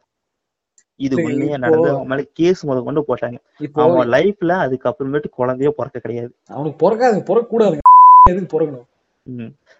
இதனால ஒரு ஜெனரேஷனே போயிருச்சு. அந்த பிஞ்சு குழந்தைக்கு என்னங்க தெரியும்? பிஞ்சு குழந்தைங்க விடுங்க. என்ன கேட்டா அந்த ஜோசியக்காரனை செருப்பால் அடிக்கிறத விட இந்த நாயை. செருப்பால் அடிக்கணும். அதாவது இல்லைங்க நாம வந்து செக்ஷுவல் இன்டர்ஃபரன்ஸே பாருங்களேன். எப்படி குழந்தை பிறகுது. எப்படி குழந்தை பிறகுதுங்க? இப்ப குழந்தை வந்து உருவாகிறது எப்படின்னா அது எப்ப உருவாகும் நம்ம எக்ஸாக்டா சொல்ல முடியாது. ஒரு ஸ்போம் உள்ள போய் அது எப்படி வந்து ஒரு குழந்தைய வந்து உருவாகும்ன்றது வந்து எக்ஸாக்டா அந்த டேட் எல்லாம் நம்ம கால்குலேட் பண்ண முடியாது. அது பயாலஜிக்கல் மைக்ரோ பயாலஜிக்கலா நடக்கிறது. என்ன நடக்கும் இப்போ எப்பயுமே பாத்தீங்கன்னா எந்த ஒரு சுச்சுவேஷன் இருந்தாலும் அம்மா வந்து அம்மாவோட குரோமோசோம் வந்து எக்ஸ் குரோமோசோம் தான் கொடுப்பாங்க. பிறக்கிறது வந்து பொம்பளை குழந்தையா ஆம்பளை குழந்தைங்கிறது வந்து ஆணோட.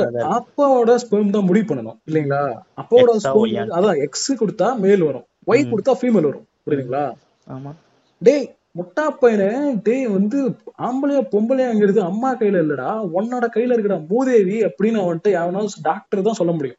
இந்த நாய். ஜோசியக்காரனுக்கு எல்லாம் இது தெரியுமா? சொல்றாங்க. இந்த எல்லாரும் சொல்றாங்க. ம். அவன் இத பத்தி பொருட்டாவே எடுத்துக்கல. இல்ல இந்த செக்ஸுவல் இன்டர்ஃபரன்ஸ்லாம் அந்த நாய்க்கு இந்த ஜோசிக்கார நாய்க்கு தெரியுமா? இதை போய் கேட்பாங்களா எப்படிங்க அது இல்லைங்க எனக்கு புரியலங்க. இவன் ஜாதகம் இப்போ இதெல்லாம் வந்து அவ்வளோ கோவம் வருதுங்க இப்போ. இந்த ஜாதகத்தை சொல்றான் இல்லைங்க இந்த கட்டம் வட்டம் மயிறு மட்- மண்ணாங்கட்டின்னு ம். என்னங்க கட்டம்? சொல்லுங்களேன். இப்போ எங்கேயோ நட்சத்திரத்தை வந்து ஒரு கட்டம் மொத்தம் எத்தனை? ஒன்பது நவகிரகங்களா? குரு குரு அதுல மாதிரி குரு நவகிரகங்கள்ல ஒவ்வொரு கட்டம். ஒரு நாலஞ்சு சொல்லுவானுங்கல்ல. நம்ம அந்த கதைக்கு அந்த கட்டத்திலயும் அந்த ஒவ்வொரு இந்து விச கட்டத்திலயும் கதைக்கு நம்ம வருவோம். இப்போ அடுத்தது இந்த இந்து விச கதைக்கு தான் வரப்போறோம். இருந்தாலும் இந்த சம்பவம் வந்து பாத்தீங்கன்னா இது கொஞ்சம் கூட வந்து உயிரின்றத கூட வந்து யோசிக்காம வந்து ம். அத வந்து வேற எப்படின்னா கூட விட்டுலாங்க இந்த ஜாதகம் ஜோசியன்ற பேர்ல பண்றானுங்க பாத்தீங்களா. இல்ல நீ கேக்குற நீ ஒப்பீனியன் அந்த மாதிரி கேரக்டர் தான் இந்த ஜோசியருங்க நீ ஜோசியம் கேட்கணுன்றதுக்காக உனக்கு வந்து சுக்கிரன்ல இருக்கான் மயிர்ல இருக்கான் குரு இருக்கான் இது இருக்கான்னுவான் எம்ஆர்ஆதா அதாங்க. கேட்பாரு அந்த ரெண்டு பேரையும் வெயிட் பண்ண சொல்லு பகல்ல வர சொல்லு அவனுங்கள அப்படின்னு ஒரு காமெடி பண்ணுவாரு. இந்த நாய்கள் வந்து எப்பயா இருந்தாலும் அந்த யோசிக்க மாட்டானுங்க போல ஏன்னா இந்த. குரு சுக்கிரன்லாம் சொல்றான் இல்லைங்களா என்ன அந்த. குரு சுக்கிரன்னா குரு சுக்கிரன் என்னங்க நட்சத்திரத்தாங்க சொல்றான் நாதேரி ஏன்னா நான் பிறந்ததுக்கும் இந்த இப்போ சிம்பிளா சொல்றேங்க இப்போ வேகா இருக்குங்க. வேகா வேகா ஸ்டார் இருக்கு அந்த ஸ்டார். நம்மள விட்டு எவ்வளவு தூரத்துல இருக்கு twenty six twenty six light டிஸ்டன்ஸ்ல இருக்கா. இருபத்தாறு வருஷம் ஆகும் அதோட லைட் நம்ம கிட்ட வர்றதுக்கே ஆமா இப்போ நான் இன்னொரு ஸ்டாரை சொல்றேன். யூசின்னு ஒரு ஸ்டார் இருக்கு. ஸ்கூட்டின்னு ஒரு ஸ்டார். அந்த ஸ்டாரோட லைட் வரதுக்கு நமக்கு வந்து எயிட் பில்லியன் வருஷம் ஆகும். எயிட் பில்லியன் வருஷம்னா டே அப்ப நாலு பில்லியன் வருஷத்துக்கு தாண்டா பூமியை உருவாச்சு அந்த லைட் அங்கேருந்து வர்றதுக்கு வந்து நம்ம உருவாயிருக்கே மாட்டோம்டா. அந்த அந்த நட்சத்திரத்தை வச்சுதான் இந்த நாகரி அதுக்கும் எனக்கும் சம்மந்தம் இருக்குன்னு சொல்லிட்டு இவன் ராசி பலன் குறிக்கிறான். ஏன்டா அந்த நட்சத்திரத்துக்கு வந்து எப்படா எனக்கும் அதுக்கும் சம்மந்தம் இருக்கும்? அதாவது எட்டு மில்லியன் வருஷம் பாஸ்ட்ல இருக்கிற ஒரு லைட்டை தான் நான் இப்ப பாத்துட்டு இருக்கேன் எட்டு மில்லியன் வருஷம் பாஸ்ட்ல இருக்கிறதுக்கும் எனக்கும் என்னடா சம்மந்தம் மயிறு. இதெல்லாம் நம்ம கேட்க முடியுங்களா? சொல்லுங்க இது இந்த கான்செப்ட் காஸ்மாலஜி கான்செப்ட்ல இந்த நாதரிகளுக்கு எப்படி சொல்லி புரிய வைக்கிறது? அதாவது அஸ்ட்ரானமி அஸ்ட்ராலஜி வந்து அஸ்ட்ரானமியா மாறிடுச்சு. அந்த அஸ்ட்ராலஜி எடுத்து இப்படி மாத்திட்டானுங்க. அத வந்து அஸ்ட்ரானமியா மாறதுக்கு அப்புறம் அஸ்ட்ரானமி பர்ஸ்பெக்ட்ல தான் நம்ம பார்க்கணும். இந்த மாதிரி குரூவாலிட்டி எல்லாம் பாருங்களேன். இப்ப நீங்க சொன்ன கதையெல்லாம் கேட்டா அறிவு இருக்கிற செய்வானா இதுக்கே நேரம், நேரங்க சரி நேரத்துக்கே வருங்க. எதுக்குங்க நீங்க போறீங்க நேரத்துக்கே வருங்க. நேரம்னா என்னங்க? நம்ம சரி இப்ப நம்ம கன்ஸ்ட்ரக்ட் பண்ணதுல வச்சுக்கீங்களா. லோக்கல் டைம் இருக்கு. எர்த் எர்த்தோட டைம் இப்ப லோக்கல் டைம் இருக்கு இன்டர்நேஷனல் டைம் இருக்கு இன்டர்நேஷனல் ஸ்டாண்டர்ட் மெரிடியன் இருக்கு. அந்த ஸ்டாண்டர்ட் மெரிடியன் வந்து கிரீன் கிரீன்லாண்ட்ல இருக்கு. கிரீன்லாண்ட் வழியா போகும்போது பெரிய கேப் இருக்கு. அந்த கேப்ல கிட்டத்தட்ட பாத்தீங்கன்னா ஆறரை மணி நேரம் கேப் அது. நீங்க இந்தியன் டைமே எடுத்துங்க. இந்தியன் டைம் இருக்கு அதுல. இந்தியன் டைம்னு ஒன்று இருக்கு டோக்கியோ டைம் இருக்கு லண்டன் டைம்னு இருக்கு. டெல்லி. டெல்லி டைம் இருக்கு நம்ம இந்தியாக்குள்ள எல்லாமே செகண்ட் அளவுக்கு டிஃபரன்ஸ் இருக்கும். டெல்லி டைம் எல்லாம். பாத்தீங்கன்னா. நீ அப்ப எந்த டைம்ல எடுப்ப நீ? எந்த டைம் வச்சுடா நீ எடுப்ப? ஃபர்ஸ்ட் ஃபர்ஸ்ட் ஆஃப் ஆல் அவன் வந்து எடுக்கிற டைமே பாத்தீங்கன்னா ஒரு ஒரு ஒரு ஒரு எந்த பேசிஸ்லயும் கிடையாது. அதுல வந்து நீங்க அப்படியே வச்சுக்கோங்களேன். இவன் எடுக்கிற டைமே வச்சுக்கோங்களேன். ம். அந்த டைம் படி அவன் ஜாதகத்தை கா- ஜோசியத்தை கால்குலேட் பண்ணா கூட. ஒரு செகண்ட் மாறுனுச்சுன்னா கூட ஒரு நாலஞ்சு செகண்ட் மாறினா கூட அவன் தலையெழுத்தே மாறுங்க. இப்ப நான் ஒரு டாக்டர் வந்து சொல்றாருன்னு வைங்களேன். தொப்புள் கடி கட் பண்ணதுக்கு அப்புறம் க்ளீன் பண்ணதுக்கு அப்புறம் டைம் சொல்றாரு வைங்க. டோட்டலா எல்லாரும் மாறும். இப்போ ஒரு குழந்தை தலை வெளியே வந்த உடனே டைமை குறிக்க பண்றாருன்னா அது டோட்டலா மாறும். அப்ப நீங்க என்ன மயிர வச்சுறா உனக்கு? நீ போய் குழந்தை பிறக்கும் போது நீ கூட இருந்தியா? ஜோசிக்கார நாயி. இல்ல இல்லைங்க. இப்போ. இப்போ இல்ல இல்ல. சிம்பிளா என்ன சொல்லணும்னா இந்த டைம் பேசிஸ்ல குறிக்கிறது வந்து ஒரு ஃப்ராடு தனங்க இருக்கிறதுல இந்த டைம்ங்கிறது என்னன்னே தெரிஞ்சுக்கிட்டா அது வந்து என்னங்க நேரம்? இப்போ டுவெண்ட்டி ஃபோர் ஹவர்ஸ்ல வந்து யம யமகண்டம் ராவு காலம் அதெல்லாம் என்ன ராவு காலம் யமகண்டம்? வெள்ளக்காரனா இது இது பண்றான். ஏன் அவெல்லாம் நல்லா வாழலையா? இங்க ராவு காலம் யமகண்டம்லாம் வெள்ளக்காரனுக்கு கிடையாதா? இவனுங்க நம்பிக்கைங்கிறது தமிழ்நாடு இந்தியாவுக்கு. இந்திய கல்ச்சருக்கு மட்டும்தானே இந்த யமகாண்டம் ராவுகாலம் எல்லாம் இதெல்லாம் நம்மள வந்து இந்துவிசத்தை முன் மனசு புண்படுத்துறாங்க பிரின்ஸ்னு வருவானுங்க. எந்த அளவுக்கு முட்டாள்தனமா நீங்க சொல்றதுல ஒரு முக்கியமான விஷயம் எதுனா இந்த நம்ம மஹேந்திராவா இருக்கட்டும். இல்ல டாட்டாவா இருக்கட்டும் இவங்க நிறைய கார் புதுசா ரிலீஸ் பண்ணுவாங்க. உள்ள பாத்தீங்கன்னா ஒரு தனி டீமே ஒர்க் பண்ணும் நிறைய பேர். குவாலிட்டி செக் கண்ட்ரோலு இப்படி எல்லாம் பார்ப்பாங்க. ம். அப்படி உள்ள இருக்க ஒன்றரை லட்சம் ஸ்பேர் பார்ட்ஸ்ல ஓடாத வண்டி. இவங்க போடுற ஒன்னே கார எலுமிச்சு படத்துல. நம்பிட்டு இல்லைங்க. நான் என்ன சொல்றேன்? நீ போயிட்டு இப்போ டாடா பிள்ளைக்கு ஜோசியம் பார்த்துட்டு அவன் நடக்கலன்னா அவனை சும்மா விட்டுருவானா? வெட்டி கொன்ற மாட்டான் போட்டு தள்ளிட மாட்டான். ஏங்க நீங்க உங்க உங்க கம்பெனில நீங்க இவ்வளவு இன்வெஸ்ட் பண்ணலன்னா நீங்க வந்து உங்க கம்பெனி லாஸ் அப்படின்னு அவன் ஜோசியக்காரனுக்கு அவன் நம்பி ம். போறான்னு வைங்களேன். அவனுக்கு வந்து. சப்போஸ் ப்ராஃபிட் வருது. இல்ல ப்ராஃபிட் வர டைம்ல அவன் லாஸ்ன்னு சொல்லி ஏமாத்துறான். அவனுக்கு அந்த டைம்ல. ப்ராஃபிட் வந்துருது இவ்வளவு இவ்வளவு கோடி கணக்குல லாஸ் அவனுக்கு. ம். ஜோசியன்னு சும்மா விடுவானா? அவன் இருக்கிற ரேஞ்சுக்கு போட்டே தள்ளிடுவான். ஆமா. ஆனா நம்ம பயப்பிள்ளைங்க அங்கெல்லாம் போகவே மாட்டான். டச் பண்ணவே மாட்டான். அவன் டச் பண்றதுன்னா நம்ம பாமர மக்கள் ரேஞ்சுக்குள்ளே தான் இருக்கும். ஹை லெவல்ல மார்க்கெட்டிங் லெவல்ல ஒரு ஜோசியக்கார கும்பல் ஒண்ணு இருக்கும். அது நம்ம கடைசியா பார்ப்போம். அதாங்க இவ்வளோ சயின்டிபிக் பெர்ஸ்பெக்டிவ் இவ்வளோ வந்து ஒரு முட்டாள்தனமான ஒரு பழைய கான்செப்ட் நம்ம ஊர்ல இப்ப இருக்கு. இத வந்து நம்புறாங்க. அத வந்து இந்துயிசம் வந்து எப்படி ஏத்துக்குச்சுன்றது அதான் ரொம்ப ஒரு இருக்கிறதுலே கேவலமான ஒரு விஷயம். அது எப்படி வருதுன்னா. நம்ம இந்து வேதிக் கல்ச்சர்லாம் வச்சுக்கீங்களேன். ம். வேதிக் கல்ச்சர்ல நிறைய புராணம்லாம் இருக்கு. அந்த புராணம்லாம் சமணர்களுக்கு அழிச்சு அது வந்த கதையெல்லாம் இருக்கு. இப்போ வந்து இவங்க வந்து அது அப்படியே தமிழர்களோட கலாச்சாரம் அப்படிலான்றாங்க. ஆக்சுவலா அது சமணர்கள் உருவாக்கின ஒரு இது. அதை அழிச்சிட்டு தான் அந்த அந்த பார்ப்பனியர்கள் வந்து இது பண்ணாங்க. அது அந்த கான்செப்ட் நம்ம அப்புறம் டீட்டெயிலா பேசுவோம். இதுக்கு வருவோமே. இப்போ இந்தியன் ஜாதகம் ஜோசியத்துக்கு. வந்தீங்கன்னா என்ன சொல்றான்? என்ன சொல்றாங்க? நீங்க இதுல ஃபேமஸான ஒரு ஒன்பது விஷயத்த கேள்விப்படலாம். என்னங்க அது? பாத்தீங்கன்னா ஃபர்ஸ்ட் அவங்க சொல்ற விஷயம் என்னன்னா உங்களுக்கு ஏழரை நாட்டு சளி இருக்கு அது இல்ல. அந்த. ஒன்பது விஷயம் அந்த ஒன்பது பில்டிங் பிளாக்ஸ் ஆஃப் நவகிரகம். நவகிரகம். அந்த அந்த அந்த அந்த அந்த பரதேசிக்கு தான் நான் வரேன் இப்போ.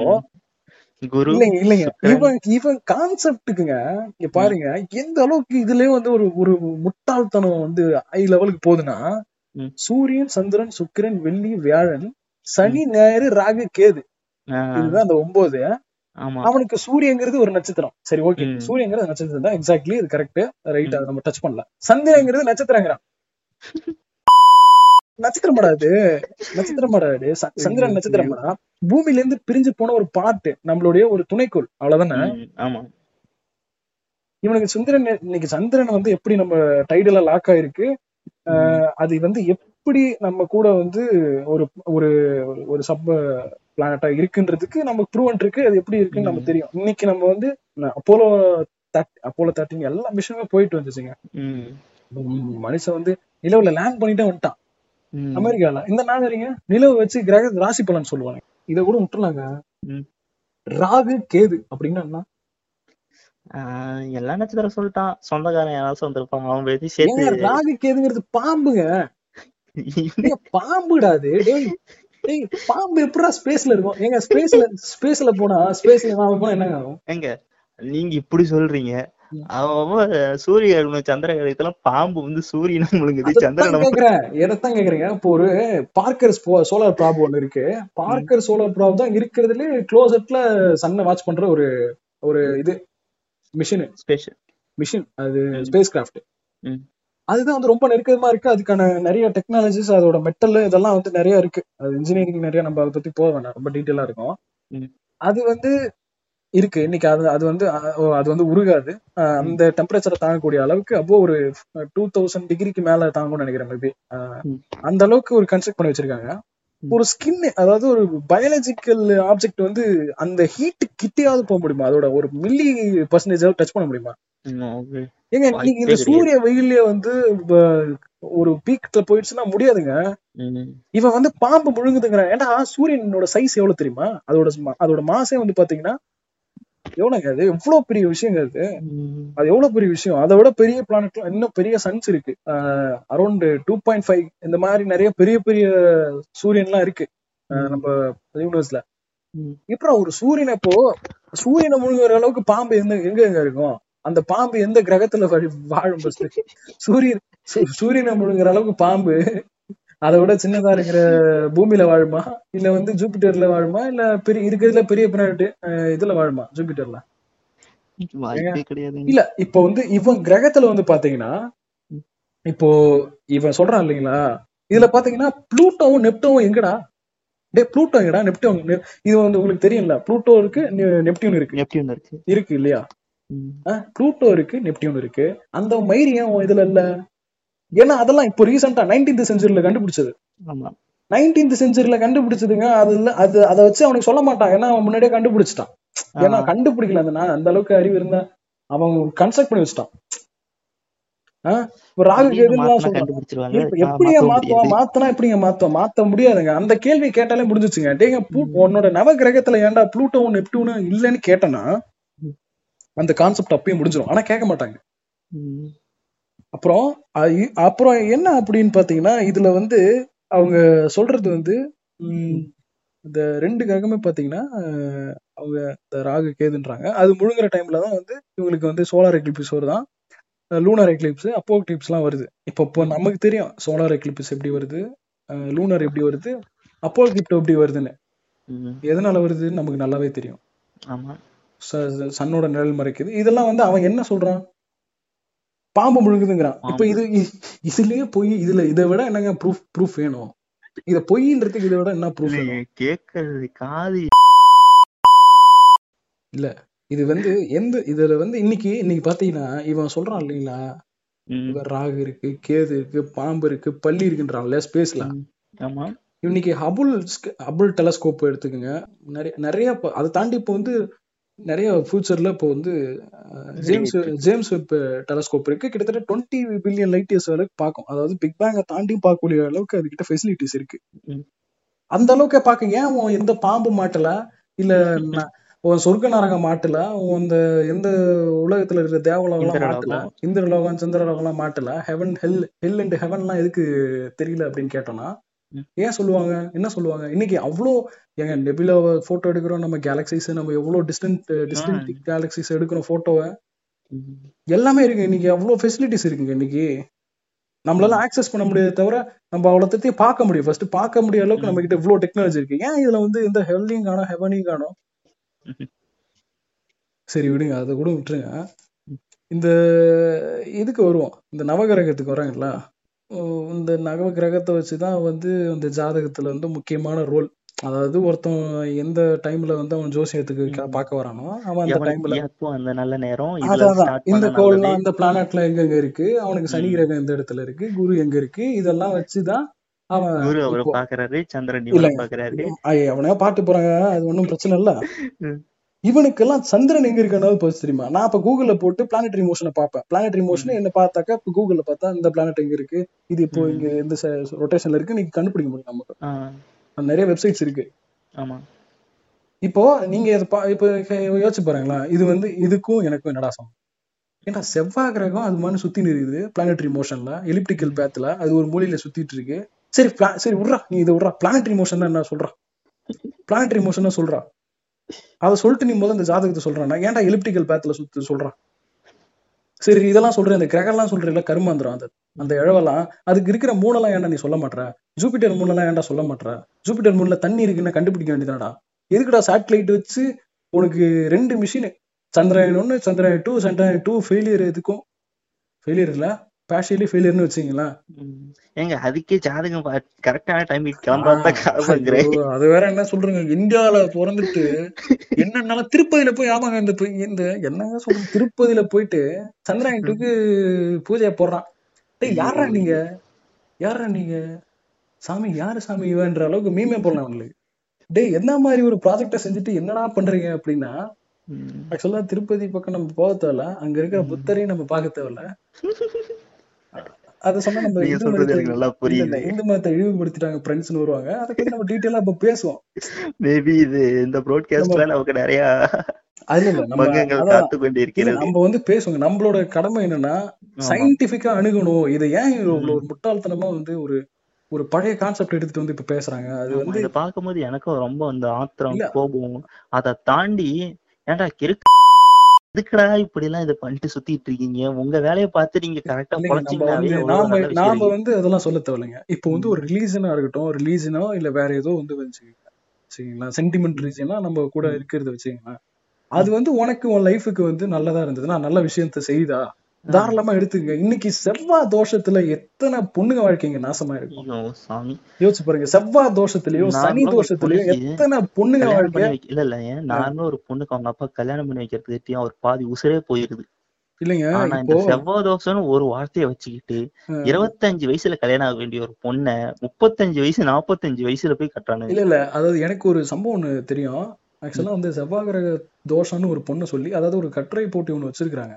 இந்த கட்டுரை போட்டி வந்து ஏதோ ஒரு இந்த ஏதோ ஒரு அது பேர் சொல்ல விரும்பல அது ஒரு. ஆர்கனைசேஷன்ல கட்டுரை போட்டி வச்சிருக்காங்கன்னு வைங்க. அதுல வந்து பாத்தீங்கன்னா உங்களுக்கு வந்து ஒரு காம்படிஷன் வந்து ரெடி பண்றாங்க இந்த காம்படிஷன்ல பாத்தீங்கன்னா இந்த ஜோசியத்தை பத்தி தான்.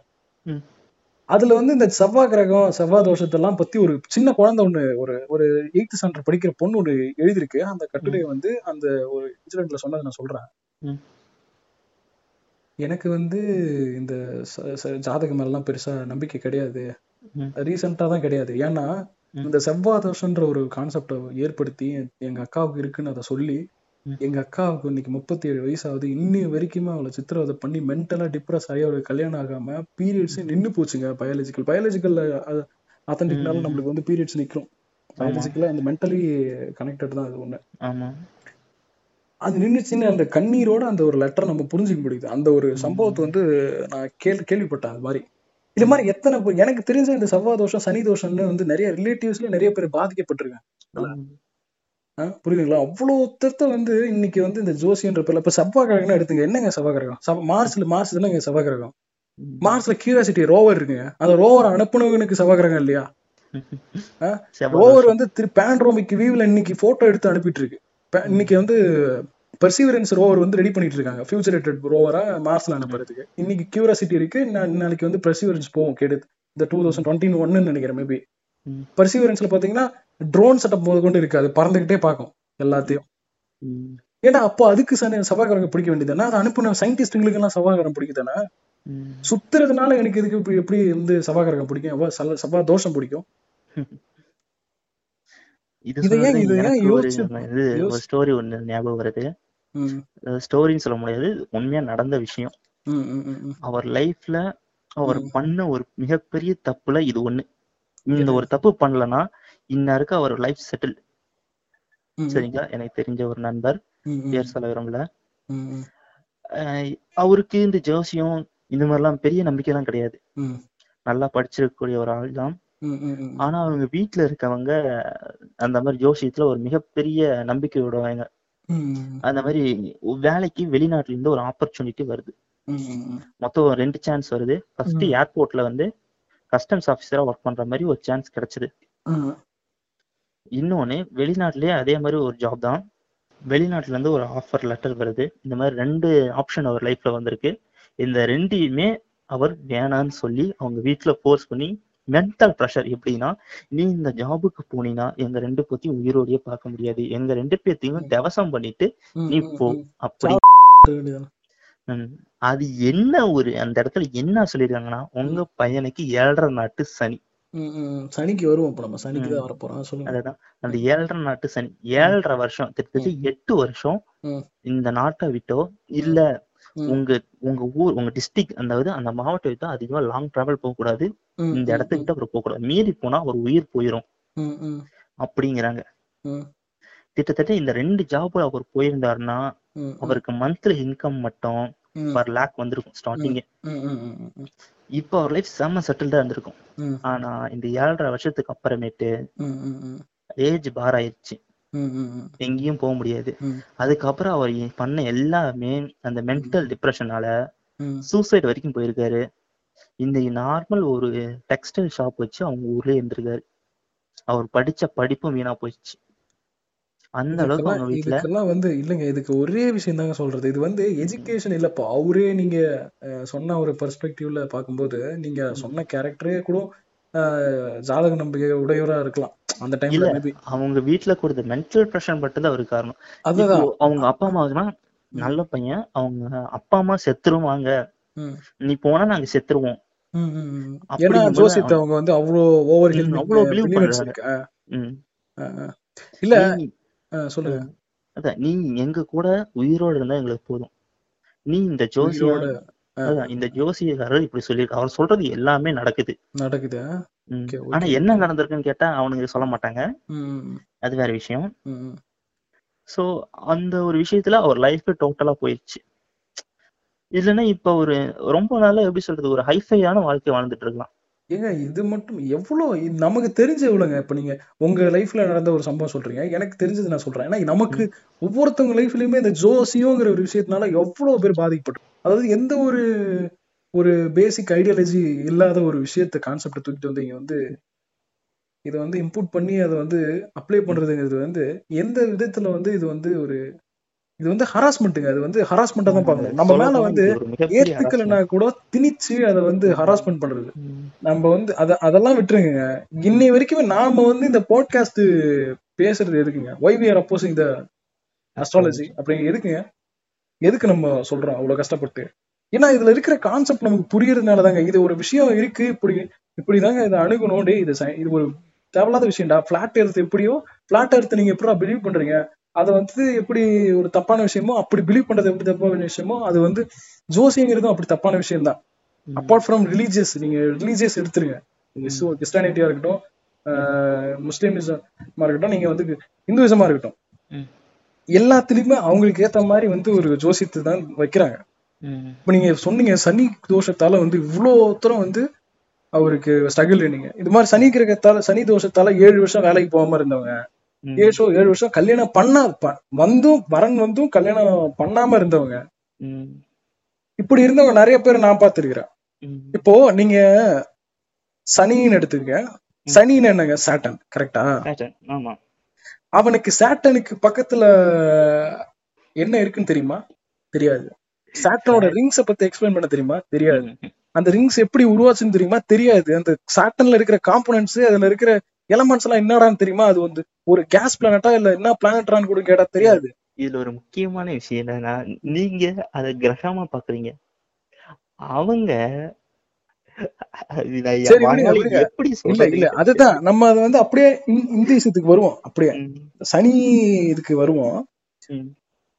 இந்த சனி கிரகத்துல பாத்தீங்கன்னா இன்னைக்கு வந்து காசினி ஹைகன்ஸ் ஸ்பேஸ் கிராஃப்ட் போய் அது மிஷினை கம்ப்ளீட்டா பண்ணிடுச்சு இன்னைக்கு. அதுல இருந்து மொத்த டேட்டாவை கலெக்ட் பண்ணி இன்னைக்கு அவ்வளவு ஹை குவாலிட்டில நம்ம வந்து சேட்டனை வந்து போட்டோ எடுத்து பார்த்துட்டோம். ம். அவ்வளவு தூரம் இருக்கு. நம்ம இன்னைக்கு டீட்டெயிலான ஒரு இமேஜோ இன்னைக்கு டீட்டெயிலான ஒரு அந்த பிளானட்டரி மோஷன்ல அது என்ன பண்ணுதுங்கிறது வந்து நமக்கு தெரியும். அப்ப சனி தோஷன்றது அந்த அந்த கசினி ஹைகன்ஸ் அனுப்புன சயின்டிஸ்டுங்களுக்கு தானே பிடிச்சிருக்கணும். ஆமா. ஏங்க அதுக்கு பிளான் பண்ண க்ரூக்கு தானே பிடிச்சிருக்கணும். அந்த மிஷினை செயல்படுத்தின ஒட்டுமொத்த நாசாவுக்கு தானே பிடிச்சிருக்கணும் சனி தோஷம். ஏங்க இதெல்லாம் இல்லாம எங்கேயோ இருக்கிற மூலையில இருக்கிற எனக்கு ஆண்டிப்பட்டிலயோ அரிசம்பட்டிலயோ இருக்கிற எனக்கு அங்க எவ்வளோ டிஸ்டன்ஸ்ல இருக்கிற மூணுக்கு வச்சு சாரி சேட்டனுக்கு எனக்கும் என்னங்க சனி தோஷம்? அதுக்கு எனக்கு என்னங்க சம்பந்தம்? உங்க அதுக்கு உங்களுக்கு என்ன வெஞ்சன்ஸ் அதான் அதுக்கு எனக்கு பர்சனல் வெஞ்சன்ஸ் கிடையாது. ஏங்க இல்ல இப்ப நம்ம என்ன சொல்றோம் அப்படின்னா நீங்க உங்க பக்கத்துல இருக்கிறதுல உங்க வாழ்க்கையை சம்மந்தப்படுத்த கேட்டா நீங்க ஏன்னு சொல்லி கேள்வி கேட்பீங்க எங்கேயோ இருக்கிற சனிகரகத்தை பிடிச்சி கேட்கும்போது நீங்க என்ன சொல்லுவீங்க? ஓ அப்படியா? அவ்வளவுதான். இன்னொருத்தரோட அறியாமையே அவங்க யூஸ் பண்ணிக்கிறாங்க. அறியாமைங்கிறத விட அத வந்து படிச்சவங்க வந்து இது கொஞ்சம் கூட யோசிக்காம இந்த ஜாதகத்துக்குள்ள நுழையிறதாங்க அதெல்லாம் இது வந்து நம்ம இந்து விஷயத்துக்கு ஏத்த மாதிரி இவனுங்க எப்படி அதான் இது வந்து நம்ம வந்து இப்படி வந்து இந்த லாலாம் கேக்குறோம். ஆனா இது வந்து இவங்க கதையா எப்படி இப்போ இதெல்லாம் வந்து சொல்றாங்க. ஆனா அவன் கதை கதையா வந்து கால அதாவது சென்டிமெண்ட் ரீதியா எப்படி இவன் வந்து சைக்காலஜிக்கலா வந்து இவன் அடாப்ட் பண்ணி வச்சிருக்கான் அப்படின்னு பாத்தீங்கன்னா கதை. அதாவது இன்னைக்கு எது எடுத்தாலும் கதை தாங்க. இன்னைக்கு மகாபாரதத்துல உண்மை நம்புற கும்பு ரொம்ப நாள் ரொம்ப இருக்கு. ராமாயணத்தை உண்மை நம்புறவங்களும் நிறைய பேர் இருக்காங்க. எனக்கு அதுல ஒரு பெரிய இது என்னன்னா ராமாயணம் சயின்டிபிக். எவிடன்ஸே கிடையாதுங்க. நம்ம இல்ல இல்ல. நான் அது வந்து ஒரு சிம்பிள் லாஜிக் புரிஞ்சுக்கிட்டா போதும். யாரா இருந்தாலும் ஏழாவது எட்டாவது படிக்காத இல்ல அஞ்சாவது படிக்காத யாருமே இருக்க போறது படிச்சவனா இருந்தா இத படிச்சுதான் வருவாங்க. அப்படி வரும்போது என்ன சொல்றாங்க? கம்ப ராமாயணம் பாட்டு இருக்கும். ராமாயணம் பாட்டு இருக்கும். அப்படி இருக்கும்போது ரிட்டன் பை இது இழந்தனது யாருன்னு ஒரு கொஸ்டின் எப்பயுமே இருக்கும். இது இழந்தனது கம்பர். வடமொழியில வால்மீகி இழந்தனாரு அதை மாத்தி கம்பர் எழுதியிருக்காரு. சிம்பிளா யோசிக்கலாம் இது ஒருத்தரால் எழுதப்பட்ட கதை. அதுலயே சொல்லிட்டாங்க. அப்படி இருக்கும்போது அது இந்த பண்றாங்க? அதான் இந்த அளவுக்கு நம்ம பசங்க கிட்ட எல்லாம் யோசிக்க தேவையில்ல நம்ம பசங்க இன்டெலெக்சுவல் எப்படின்னா. மார்வல் படம் பார்த்துட்டு வந்து எப்படிரா டே ஸ்பைடர்மேன் எல்லாம் கண்ணு விடுறாரு டே நூல்லாம் எப்படிரா ஸ்பைடர்மேன் விடுறாரு டே எப்படிரா டே அப்புறம் தோர் வந்து இவ்வளவு பெரிய வெயிட் உள்ள சுத்தி தூக்குறாரு? அப்படின்னு கேட்பான். ஏ ஹல்க் எப்பறம் அப்படி பாடுறான்னு கேட்டு மேல கழுகு வருதா? கரடா கரடா பூ போடுன்னு சொல்லிட்டு சுத்துற நிறைய பேர் நான் எப்படி போடும்? கண் பட பாத்திருக்கேன் மணிவண்ண சொல்ல மாதிரி அது எப்படி போடும்? புழுதான் போடும். இது வந்து இது ஒண்ணு வேணாங்க அதை பத்தி எல்லாம் பேச வேணாங்க இல்லைன்னா இந்து இந்து மதத்தை புண்படுத்துறாங்க ஃப்ரெண்ட்ஸ் அப்படின்னு வந்து வரும் நம்ம வந்து போட்காஸ்ட் அதை பேசுறதுக்கு காரணம் இல்லைன்னா கமெண்ட் செக்ஷன்ல இந்த கருமத்துக்கு கிடையாது இல்லைன்னா நம்மள வந்து வெறித்தனம் வச்சு செய்வாங்க அது வேற விஷயம் ஆனா இது அதுதான் என்னன்னா இது இந்த கதையெல்லாம் இந்த இந்த எயிட்டீன் பிளஸ் கதையெல்லாம் எப்படி இருக்குன்னா. மகாபாரத ராமாயண கதையில தான் இந்த சூரிய பகவான் எல்லாம் இருப்பார் இல்லைங்களா. சூரிய. பகவான் வந்து ஆமா ஆமா ஆமா இந்த சூரிய பகவான் ஒரு ஆளு இருக்காப்ல இல்ல. அவரு எப்படியாப்பட்ட ஆள்னு பாத்தீங்கன்னா ஜானி சீன்ஸை விட வேற லெவல்ல ஒரு இது ஏதாவது சரி விடுங்க சொல்லுவோம். கதையை சொல்லிடுவோம் நமக்கு. அது கடமை. நம்ம கடமை இது. இல்ல ஏன்னா ஒவ்வொரு செகண்டுமேங்க பிக். பேங்க் அப்புறம் நடந்த ஒவ்வொரு செகண்ட் ஒவ்வொரு மினிட்லயுமே எவ்வளவு பெரிய எனாமஸ் ஒரு எவல்யூஷன் நடந்தது. ம். இந்த எல்லாமே பாத்தீங்கன்னா ஒரு அவ்வளவு லாங் டேர்ம் அவ்வளவு டைம் பீரியட் எடுத்துக்கிச்சு. ஒரு தண்ணி உருவாதுல இருந்து அவ்வளவு ஒரு ப்ராசஸ் சயின்ஸ் படி நம்ம பூமியில இருந்து எல்லாத்தையும் பார்க்கணும். இந்த எவ்வளவு தரத்தை உருவாக்கிட்டு டைமுங்கிறது நமக்கு தாங்க இருபத்தி நாலு மணி நேரம். ஒரு சாட்டனுக்கு இருபத்தொன்னு இவன் சனி கிரகான்றான இந்த சனிக்கோளுக்கு இருபத்தி நாலு மணி நேரமா? இல்ல ஜூபிட்டருக்கு இருபத்தி நாலு மணி நேரமா? இல்ல சன்னுக்கே நீங்க போங்களா அதுக்குன்னா இருபத்தி நாலு மணி நேரமா? இல்ல நிலாவுக்கும் நமக்கு எல்லாம் சேம் டைம் டைடுல லாக் ஆயிருக்கிறதுனால அதுவும். ஆமா. அதனாலதான் நியர் ஃபேஸ் மட்டும் நமக்கு தெரியுது. ஆனா இது- இதெல்லாம் வந்து நீங்க டைம் இல்லாததுனால அந்த டைமே வேற இருக்கிற கோலை வந்து என்னோட வாழ்க்கைக்கு நீ இன்டர்பியர் பண்ணி என்ன வந்து நீ அதுக்கு அக்யூஸ் பண்ணி என்ன வந்து அதுக்கு ஆஹ், பலிகடை வாக்குறது வந்து எந்த விதத்துல அங்க நியாயம்? இதுல வந்து அதுதான் நம்ம வந்து டீப்பா இதுல இருக்கிற சயின்ஸ் நம்ம வந்து எதுக்கு சொல்றோம்? இதுல நம்ப கூடாது அப்படின்னு சொல்றோம். இதெல்லாம் யோசிச்சு பார்க்கணும். யோசிச்சு பார்த்தாதான் புரியும். யோசிச்சானா புரியும். இந்த ஜோசியத்துல இருக்கிறது என்ன கான்செப்ட் அப்படிங்கிறது. இன்னைக்கு வந்து அவன் அதான் நான் இது அதான் அந்த சனி சூரிய அந்த கதையை சொன்னல. அவர் வந்து பயங்கரமான ஒரு பவர்ஃபுல் அவர் பார்த்தாலே ஒரு ஒருத்தவங்க வந்து பிரெக்னென்ட் ஆகுற அளவுக்கு பவர்ஃபுல்லான புரியுது சீரியஸா பேசுறேன் சிரிச்சுன்னு இருக்கீங்க. இல்லைங்க இப்படி எழுதி இப்படிதாங்க எழுதி வச்சிருக்காங்க நான் ஒன்னும் தப்பாலாம் சொல்லுங்க ஆமாங்க உண்மையா? இல்ல அது வந்து எனக்கு சீரியஸா பையனா கடவுள் இல்ல கடவுள் பர்த்டே வந்து எந்த ஒரு எந்த ஒரு பர்த்துமே நல்லா இருக்காது. அது கன்னியா இருந்தா ஈஸியா வந்து நம்ம ஜீசஸ் கிரைஸ்ட் பர்த்ல இருந்து எந்த ஒரு காடோட பர்த் எடுத்துக்கிட்டாலும் ஒழுங்கான பர்த்தா இருக்கு. சரி நம்ம அந்த டாபிக் போகல நம்ம அப்புறம் தாக்கப்படுவோம். அந்த சூரியன் அந்த அந்த சூரிய பகவான் பாத்தீங்கன்னா அந்த ஜாதகத்துல எப்படி இருக்கு அப்படின்னு கேட்டீங்கன்னா சூரிய பகவான் வந்து என்ன பண்றாருன்னா ஏழு குதிரையில வந்து பவனி வராரு அப்படின்னு தான் இருக்கு. ஆமா ஆமா. ஏழு குதிரையில பவனி வர்றது. அந்த ஏழு குதிரை யாருன்னா அந்த இந்த தான் வியாழன் சனி இந்த மாதிரி இந்த பிளானட்ஸ் எல்லாம். ஏங்க எப்படி ஏங்க, குதிரையில எப்படிங்க குதிரையில கட்டி எப்படிங்க இது வர முடியும் பிளானட் எப்படிங்க பகவான் வந்து சூரியன் கிட்ட சூரிய பகவான் இந்த பிளானட் எப்படி கட்டி வர முடியும்? இதெல்லாம் கொஞ்சம் யோசிச்சு குதிரை எப்படிங்க இருக்கும்? முதலுக்கு நாலு காலு ஒரு வாலு ஒரு இந்த குதிரை எப்படி பிளானட்ஸ் பிளானட் எல்லாம் கட்டி வரும்? அத கூட அத கூட விட்டுருங்க. இப்போ அந்த சந்திர பகவான் கதை இருக்கு. அந்த சந்திர. பகவான் கதை வந்து. சந்திர பகவான் வந்து அந்த ஒரு. பவனி வராரு. அதே பவனி தான். குதிரை பவனி வராப்புல. ஆமா. அவரு வரும்போது பாத்தீங்கன்னா கீழே வந்து ஒருத்தர் இருக்காப்புல. யாருன்னா வாமன முனிவர்னு ஒருத்தர் இருக்காரு. அந்த வாமன முனிவனுக்கு இருபத்தெட்டு பொண்ணுங்க. வேற வேற வேலையே இல்லைங்களா? இதே செயலா இருந்திருப்பாரு போல இருக்குது. அதெல்லாம் நீங்க கேட்காதீங்க. இருபத்தெட்டு டாக்டர்ஸ் அப்படின்னு இருக்கு. அது யாருக்கு தெரியும்? இருபத்தெட்டு டாக்டர்ஸுங்க இந்த டாக்டர்ஸ் வந்து எப்படின்னா இவங்க வந்து இந்த நம்ம சந்திர பகவான் வந்து டாக்டர்ஸ வந்து பார்த்துட்டு ம். அவரு பூமிக்கு இறங்கி வந்து பொண்ணுங்களை எனக்கு பிடிச்சிருக்குது. நான் கல்யாணம் பண்ணிக்கிறேன் மேரேஜ் பண்ணிக்கிறேன் அப்படின்னு. சொல்றாரு. சந்திர சந்திர பகவான். ஓ. எனக்கு ஒண்ணு புரியல. இப்போ மா இப்போ மூணுக்கெல்லாம் சேட்டலைட் அனுப்புறாங்க. இப்போ சந்திரன் மிஷின் வந்து ஃபெயிலியர் ஆகி போச்சு. எங்க சந்திர பகவானை கூப்பிட்டு எங்க கம்யூனிகேஷன் கட் ஆகி போச்சு.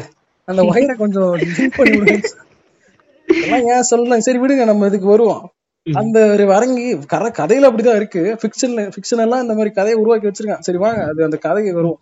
அது மாதிரி வந்துட்டு இவங்க வந்து மேரேஜ் பண்ணிக்கிறாங்களா? அதுல ஒரு பொண்ணு வந்து எனக்கு பிடிக்கல அப்படின்னு சொல்லிட்டு போயிருச்சு. இந்த இருபத்தெட்டுல ஒண்ணு. அது நம்ம கேங்கா இருக்கும்னு நினைக்கிறேன்.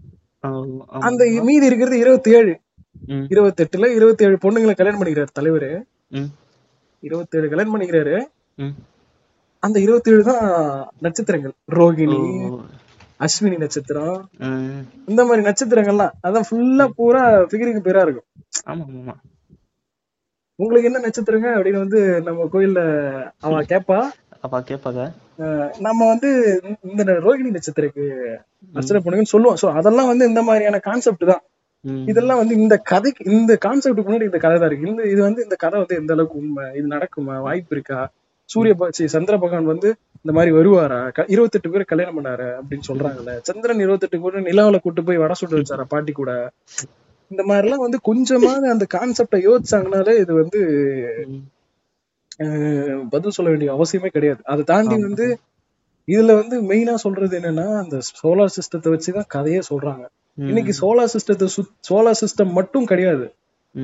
பல ஆயிரம் காமெட்ஸ் இருக்கு. நிறைய எரிக்கல்கள் நம்ம இதே சோலார் சிஸ்டத்துல தான் இருக்கு. வெறும் சோலார் பிளானட்ஸ் மட்டும் கிடையாது. இன்னும் நிறைய மிஸ்டீரியஸ் ஆப்ஜெக்ட்டும் கிடையாது. இருக்கு நிறைய. ஆமா. இன்னைக்கு பாத்தீங்கன்னா இந்த பத்தாவது கோல் ஒண்ணு இருக்கிறதுக்கு வாய்ப்பு இருக்கு. அது மேபி பிளாக் ஹோலா இருக்கலான்றது கூட ரீசெண்ட் ரிசர்ச் வந்து சொல்லுது. அந்த. பத்தாவது கோல் மேபி ஒரு பிளாக் ஹோலா இருக்கிறதுக்கான பாசிபிலிட்டிஸ் வந்து ரொம்ப அதிகமா இருக்குன்றாங்க. அப்படி இருக்கும்போது இவ்வளவு டெக்னாலஜி வந்து இவ்வளவு பீக்குக்கு போகும்போது அந்த கான்செப்டை வச்சு நீங்க இன்னமும் அந்த ஒரு முட்டாள்தனத்தை பண பல நூறு வருஷத்துக்கு முன்னாடி அந்த முட்டாள்தனத்தை இன்னமும் நம்பி அது ஒரு சொசைட்டியே பாதிக்கப்படுறதுங்கிறது வந்து. அது ஏத்துக்க முடியாத விஷயம். நீங்க கொஞ்சமாவது யோசிச்சு பாருங்க. அதுக்கு பின்னாடி இருக்கிற கான்செப்டை யோசிச்சு பார்த்தாலே போதும். நம்ம மக்கள் வந்து பெருசா பண்ண தேவையில்ல. புரியுதுங்களா? எது எதுக்கு வந்து நம்ம இத பேசுறோம்? இது இன்னைக்கு இதெல்லாம் பாருங்க வந்து இதெல்லாம் எங்க போய் நிக்குது அப்படின்னு கேட்டீங்கன்னா இவன் வந்து பொம்பளைங்களை பிராண்டா மாத்துறதுலதான் நிக்கிறானுங்க. இந்த. ஜோசியத்துல அதிகமா வந்து பாதிக்கப்படுறது யாருன்னா பொண்ணுங்க தான் பெண்கள் தான் பெண்களை போட்டு பெண்கள் தான் போட்டு ப்ராடக்ட் ஆக்குவானுங்க. ஏதோ நம்ம மார்க்கெட் மாதிரி. பொண்ணுங்களை ஆக்கிடுவானுங்க. நம்ம செவ்வாய் தோஷத்துல நாசம் பண்ணுவானுங்க.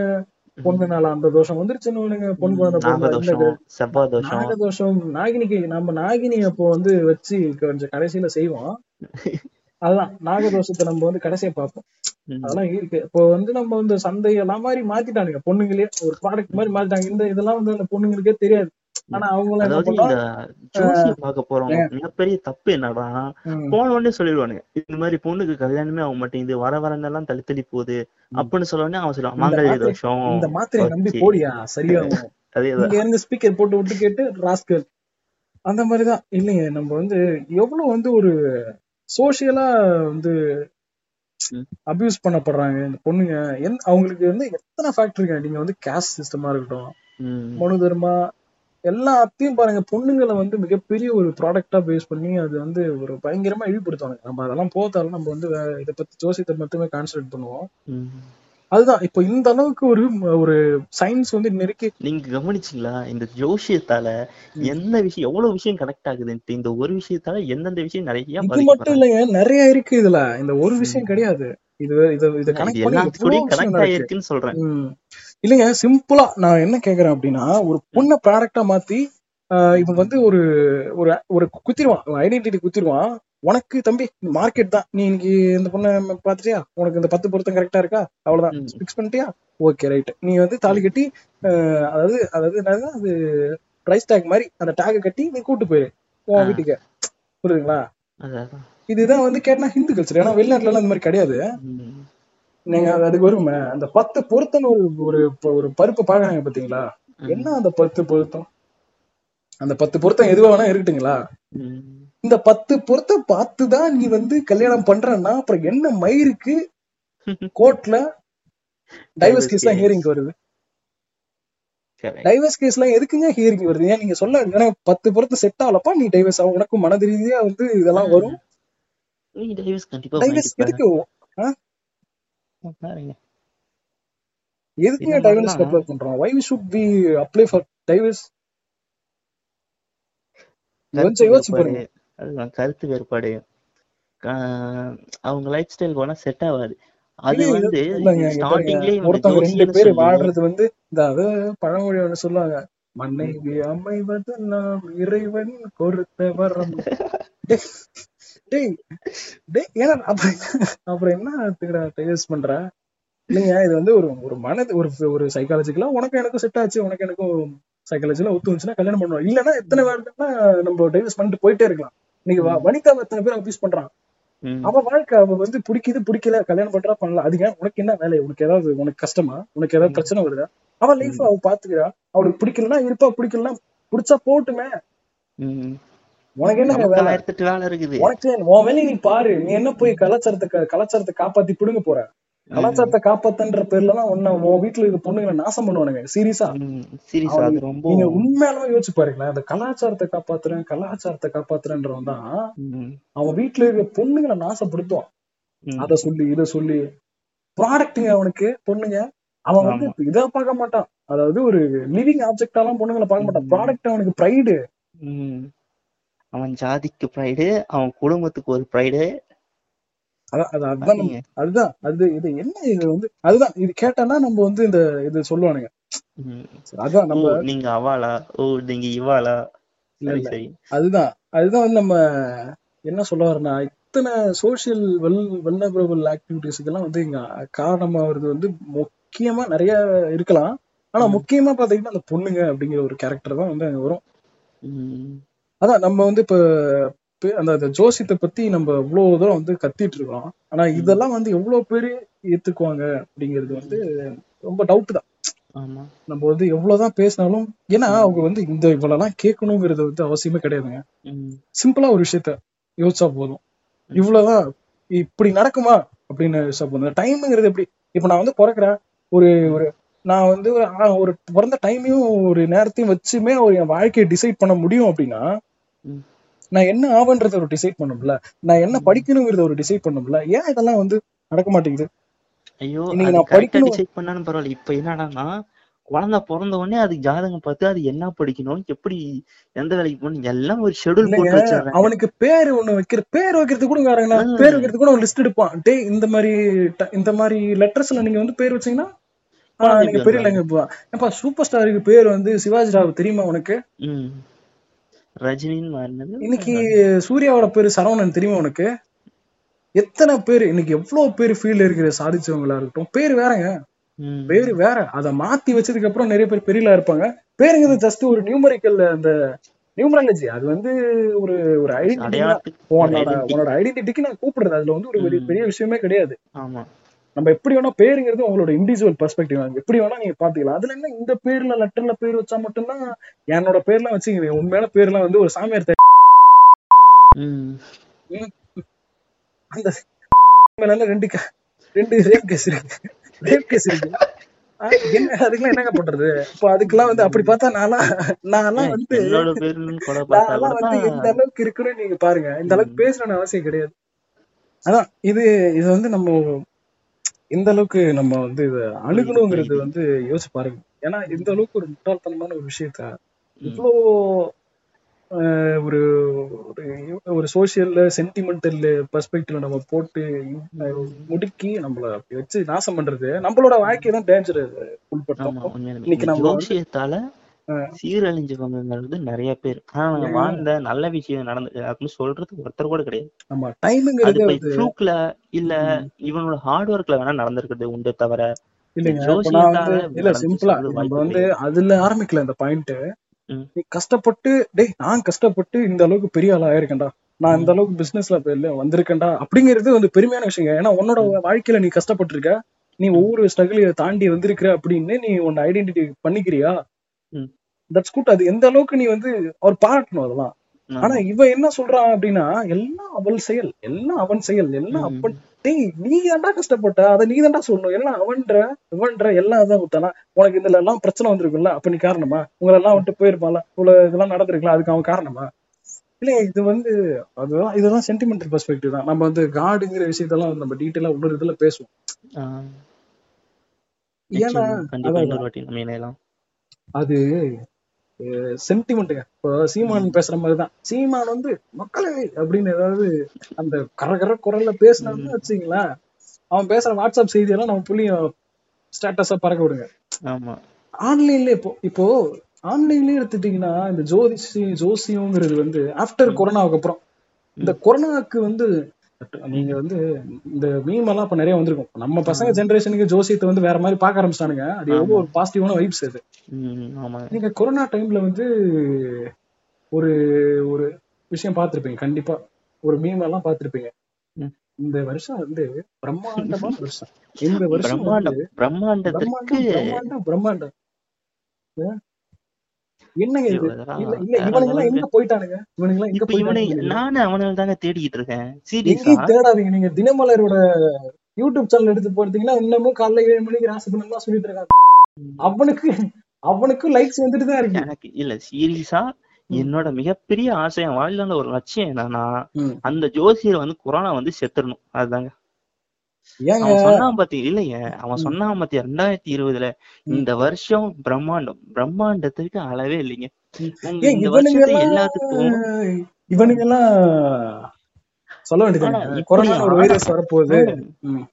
இப்படி ஆன உடனே அப்படியே மாத்தி சொல்றாங்க. அதுலயும் எப்படி மாத்துறானுங்கன்னா இது ஒரு சின்ன ஒரு கஷ்ட காலம் இந்த கஷ்ட காலத்தை தாண்டிட்டோம்னா நமக்கு வேற லெவல்ல ஒரு பலன் இருக்காம.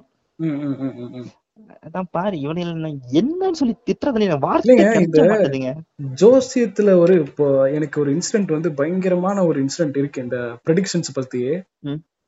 ப்ரெடிக்ஷன்ஸ்லயும் அந்த ஜோசியம் சொல்றாங்க இல்லையா. இந்த ப்ரெடிக்ஷன்ஸ்ல ஒரு முக்கியமான ஒரு இன்சிடென்ட் எனக்கு ஞாபகம் இருக்கு. அந்த டைம்ல நடந்த ஒரு ஜஸ்ட் ஒரு ஒரு டூ மந்த்ஸ் பேக்னு வைங்களேன் ம். அப்ப என்ன நடந்தது அப்படின்னா. நம்ம குடிமை இருக்காப்ல எல்லாம் ஒரு அபிக்கியா நம்ம குழந்தை புளுத்தி குழந்தை. ஆமா ஆமா அவரு என்ன பண்றாரு அப்படின்னா அவரை வந்து வைரல் ஆக்குறாங்க. இவர் ப்ரிடிக்ட் பண்ணிட்டாரு ஃபியூச்சரை இந்த வைரஸ் வரும்னு முன்னாடியே சொல்லிட்டாரு. இதெல்லாம் பண்ணிட்டாருங்கிறான் அதை வந்து பெரிய ஒரு ஆர்டிக்கலா எல்லா நியூஸ் பேப்பர்லயுமே கவர் பண்றான். எல்லாத்துலயுமே அது பேசுறான். அவனை வந்து என்னமோ வந்து ஒரு தெய்வ குழந்தை அளவுக்கு பில்டப் பண்ணி. சொல்றானுங்க. நான் என்னங்க. கேக்குறேன்? என்னங்க ப்ரெடிக்ட் பண்ண அவன்? அவன் பண்ண ப்ரெடிக்ஷன்ல எல்லாமே வந்து ஒரு அசம்ஷன் தான். இன்னைக்கு ஒரு எக்கனாமிக்ஸ் வந்து என்ன ஒரு பொருளாதார ரீதியா என்னத்தை வந்து ஒரு ஒரு விஷயத்த வந்து ப்ரெடிக்ட் பண்ண வரும் அதைத்தான் அவன் ப்ரெடிக்ட் பண்ணிருக்கான் தங்க விலை வெளியேற ஏறுங்கிறான். நாங்க என்ன ஆகஸ்ட் மாசத்துல மழை பெய்யும். அப்படின்ட்டு அது ப்ரெடிக்ஷனா ஆகஸ்ட் மாசத்துல எப்போனா மழை பெய்யுமே. டிசம்பர் மாசத்துல புயல் அடிக்கும். சப்போஸ் புயல் அடிக்கலாம் அடிக்காமலும் போகலாம். இல்ல நான் இப்போ நீங்க வந்து யூஸ்வலா அந்த ப்ரிடிக்ஷன்ஸ் எல்லாம் நம்ம எப்படி பார்க்கலாம் அப்படின்னா ப்ரிடிக்ஷன்ஸ்ங்கிறத ப்ரிடிக்ஷன்ஸ்லயே அந்த அர்த்தம் இருக்கு. இப்படி எல்லாம் நடக்கலாம் அப்படிங்கிறது வந்து இன்னைக்கு நடக்கிற கரண்ட் செனாரியோட எக்கனாமிக்ஸையும் அந்த கரண்ட் செனாரியோட நிகழ்வை வச்சுதான் நம்ம அது வந்து டிசைடே பண்றோம் இல்லையா?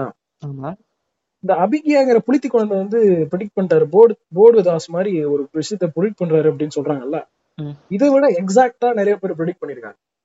இந்த டைம் இந்த டேட்ல வர்ற மாதிரி ஸ்லீவா ப்ரௌன் ஒருத்தவங்க ஆத்தர் இருக்காங்க. அமெரிக்கன் ஆத்தர் அவங்க அவங்களுடைய எண்ட் ஆஃப் டேஸ்னு ஒரு புக் இருக்கு. Predictions and precisions of end of the world அப்படின்னு ஒரு புக் இருக்கு. அது வந்து பாத்தீங்கன்னா டூ தௌசண்ட் எயிட்ல வந்து பப்ளிஷ் பண்றாங்க. அந்த புக்ல வந்து இந்த இப்போ அந்த நடக்கிற டிசீஸ் மாதிரியே இந்த ஒரு இப்போ நடக்கிற ஹாஸ்டல் கண்டிஷன் மாதிரியே ஒரு இது இருக்கு. அந்த ஒரு கதை இருக்கு அந்த கதையில. அப்ப அதை வந்து அவங்க அப்ப சிலிவா ப்ரௌன்ஸ் வந்து ப்ரௌன் வந்து நம்ம ப்ரெடிக்ட் பண்ணிட்டாங்க ஃபியூச்சரை அவங்களுக்கு எல்லாம் தெரியுது. அவங்கள புளுத்தி குழந்தைன்னு புளுத்தி உமன் வந்து கொடுத்துடலாமா? ஒய் நம்ம வந்து இதை வந்து இதை சொல்றோம் அப்படின்னு கேட்டீங்கன்னா சரி அதை கூட விட்டுருங்களா டீன் நூட்ஸ் எழுதின புக் ஒன்று இருக்கு. டீன் நூட்ஸ் அவரும் அதே அமெரிக்கன் ஆத்தர் தான். ரஷ்யால வந்து ஒரு பெரிய சேலான புக் ஒன்று கூட இருக்கு. அது பேர் வந்துச்சு அது அவரு அவர் இந்த ஐ ஆஃப் டார்க்னஸ் அப்படிங்கிற புக் வந்து ரீ எடிஷன் வருது. Eye of darkness book nineteen eighty ஒன்ல வருதுங்க. அந்த நை ஆஃப் டார்க்னஸ் புக்ல இதே மாதிரி ஒரு சம்பவம் இருக்கு. இந்த மாதிரி ஒரு டிசீஸ் வரும். இவ்வளவு பேண்டமிக்கா மாறும். இவ்வளவு பேர் சாவாங்க. இது எல்லாமே இருக்கு. அப்போ ஒரு ஐ ஆஃப் டார்க்னஸ்ல அவர் அப்படியே ப்ரிடிக்ட் பண்ணிட்டாருன்னு சொல்லிடலாமா? அவரை நம்ம வந்து புளுத்தி பர்சன்ஸ் லிஸ்ட்ல சேர்த்துடலாமா? சரி அதை கூட விட்டுருக்கலாம் டூ தௌசண்ட் எயிட்ல இப்போதான் ஜஸ்ட் பிஃபோர் ரெண்டு வருஷம் பேக் ஆமா. டபிள்யூஹெச்ஓல டிசீஸ் எக்ஸ்னு ஒரு விஷயத்தை பத்தி பேசுறாங்க. நம்ம மதன் கௌரி அண்ணன் கூட அதை பத்தி விக்கிபீடியால இருந்து உரி எடுத்து பயங்கரமா பேசியிருப்பாரு. அதான் அவங்க எல்லாம் அதை பத்தி பேசுறாங்க. விஷயத்தெல்லாம் நம்ம பண்ணா சிரிச்சுட்டு விட்டுறணும். சீரியஸா எடுத்துக்கூடாது அதாங்க அதாங்க. இப்போ டிசீஸ் எக்ஸ்லாம் சொல்றாங்க இல்லைங்க. டேய் டபிள்யூஹெச்ஓல சொன்னதாண்டா அது அது மாதிரி ஒண்ணு வந்திருக்கே அப்ப டபிள்யூஹெச்ஓ நீ ஏன்டா சொல்லல அவன் ஏன்டா ப்ரிடிக்ஷன்ஸா மாத்தலன்னா இந்துவிசம் சென்டிமெண்ட்டுங்கிறான் கடைசியில அது. புளித்தி குழந்தை செஞ்சாதான் அது வந்து ஒரு பிரைஸ் டாக மாத்துறான். சரிங்க அதை கூட விட்டுருங்க இவ்வளோ புக்கு இவ்வளோ ரெஃபரன்ஸ் எல்லாம் நம்ம போறோம். ஏஆர் முருகதாஸ் எழுதுறாப்புல. ஏழாம் முறை படத்துல டைலாக். டைலாக் எழுதுறாப்புல படத்துல கதையா வருது இந்த மாதிரி ஒரு டிசீஸ் காமிக்கிறான் அந்த. டிசீஸ் வந்து இப்படி பரவுது வந்து ஒத்து போனாலும் அந்த சீரியஸ் ஓரளவுக்கு- மீம் சூர்யாக்கு ஆமா ஃபியூச்சர் பத்தி எல்லாம் தெரியும். எக்ஸாக்ட்லி அந்த மாதிரி ஒரு அட்லீஸ்ட் கொஞ்சமாவது வந்து ஒத்து போகுது இல்லைங்க அப்ப நீ ஏற முருது அன்றே சொன்னார் ஏற முருதன் ஹேஷ்டேக் பண்ண வேண்டியதுதானே. நீங்க சூர்யாவை ட்ரெண்ட் பண்றீல்ல.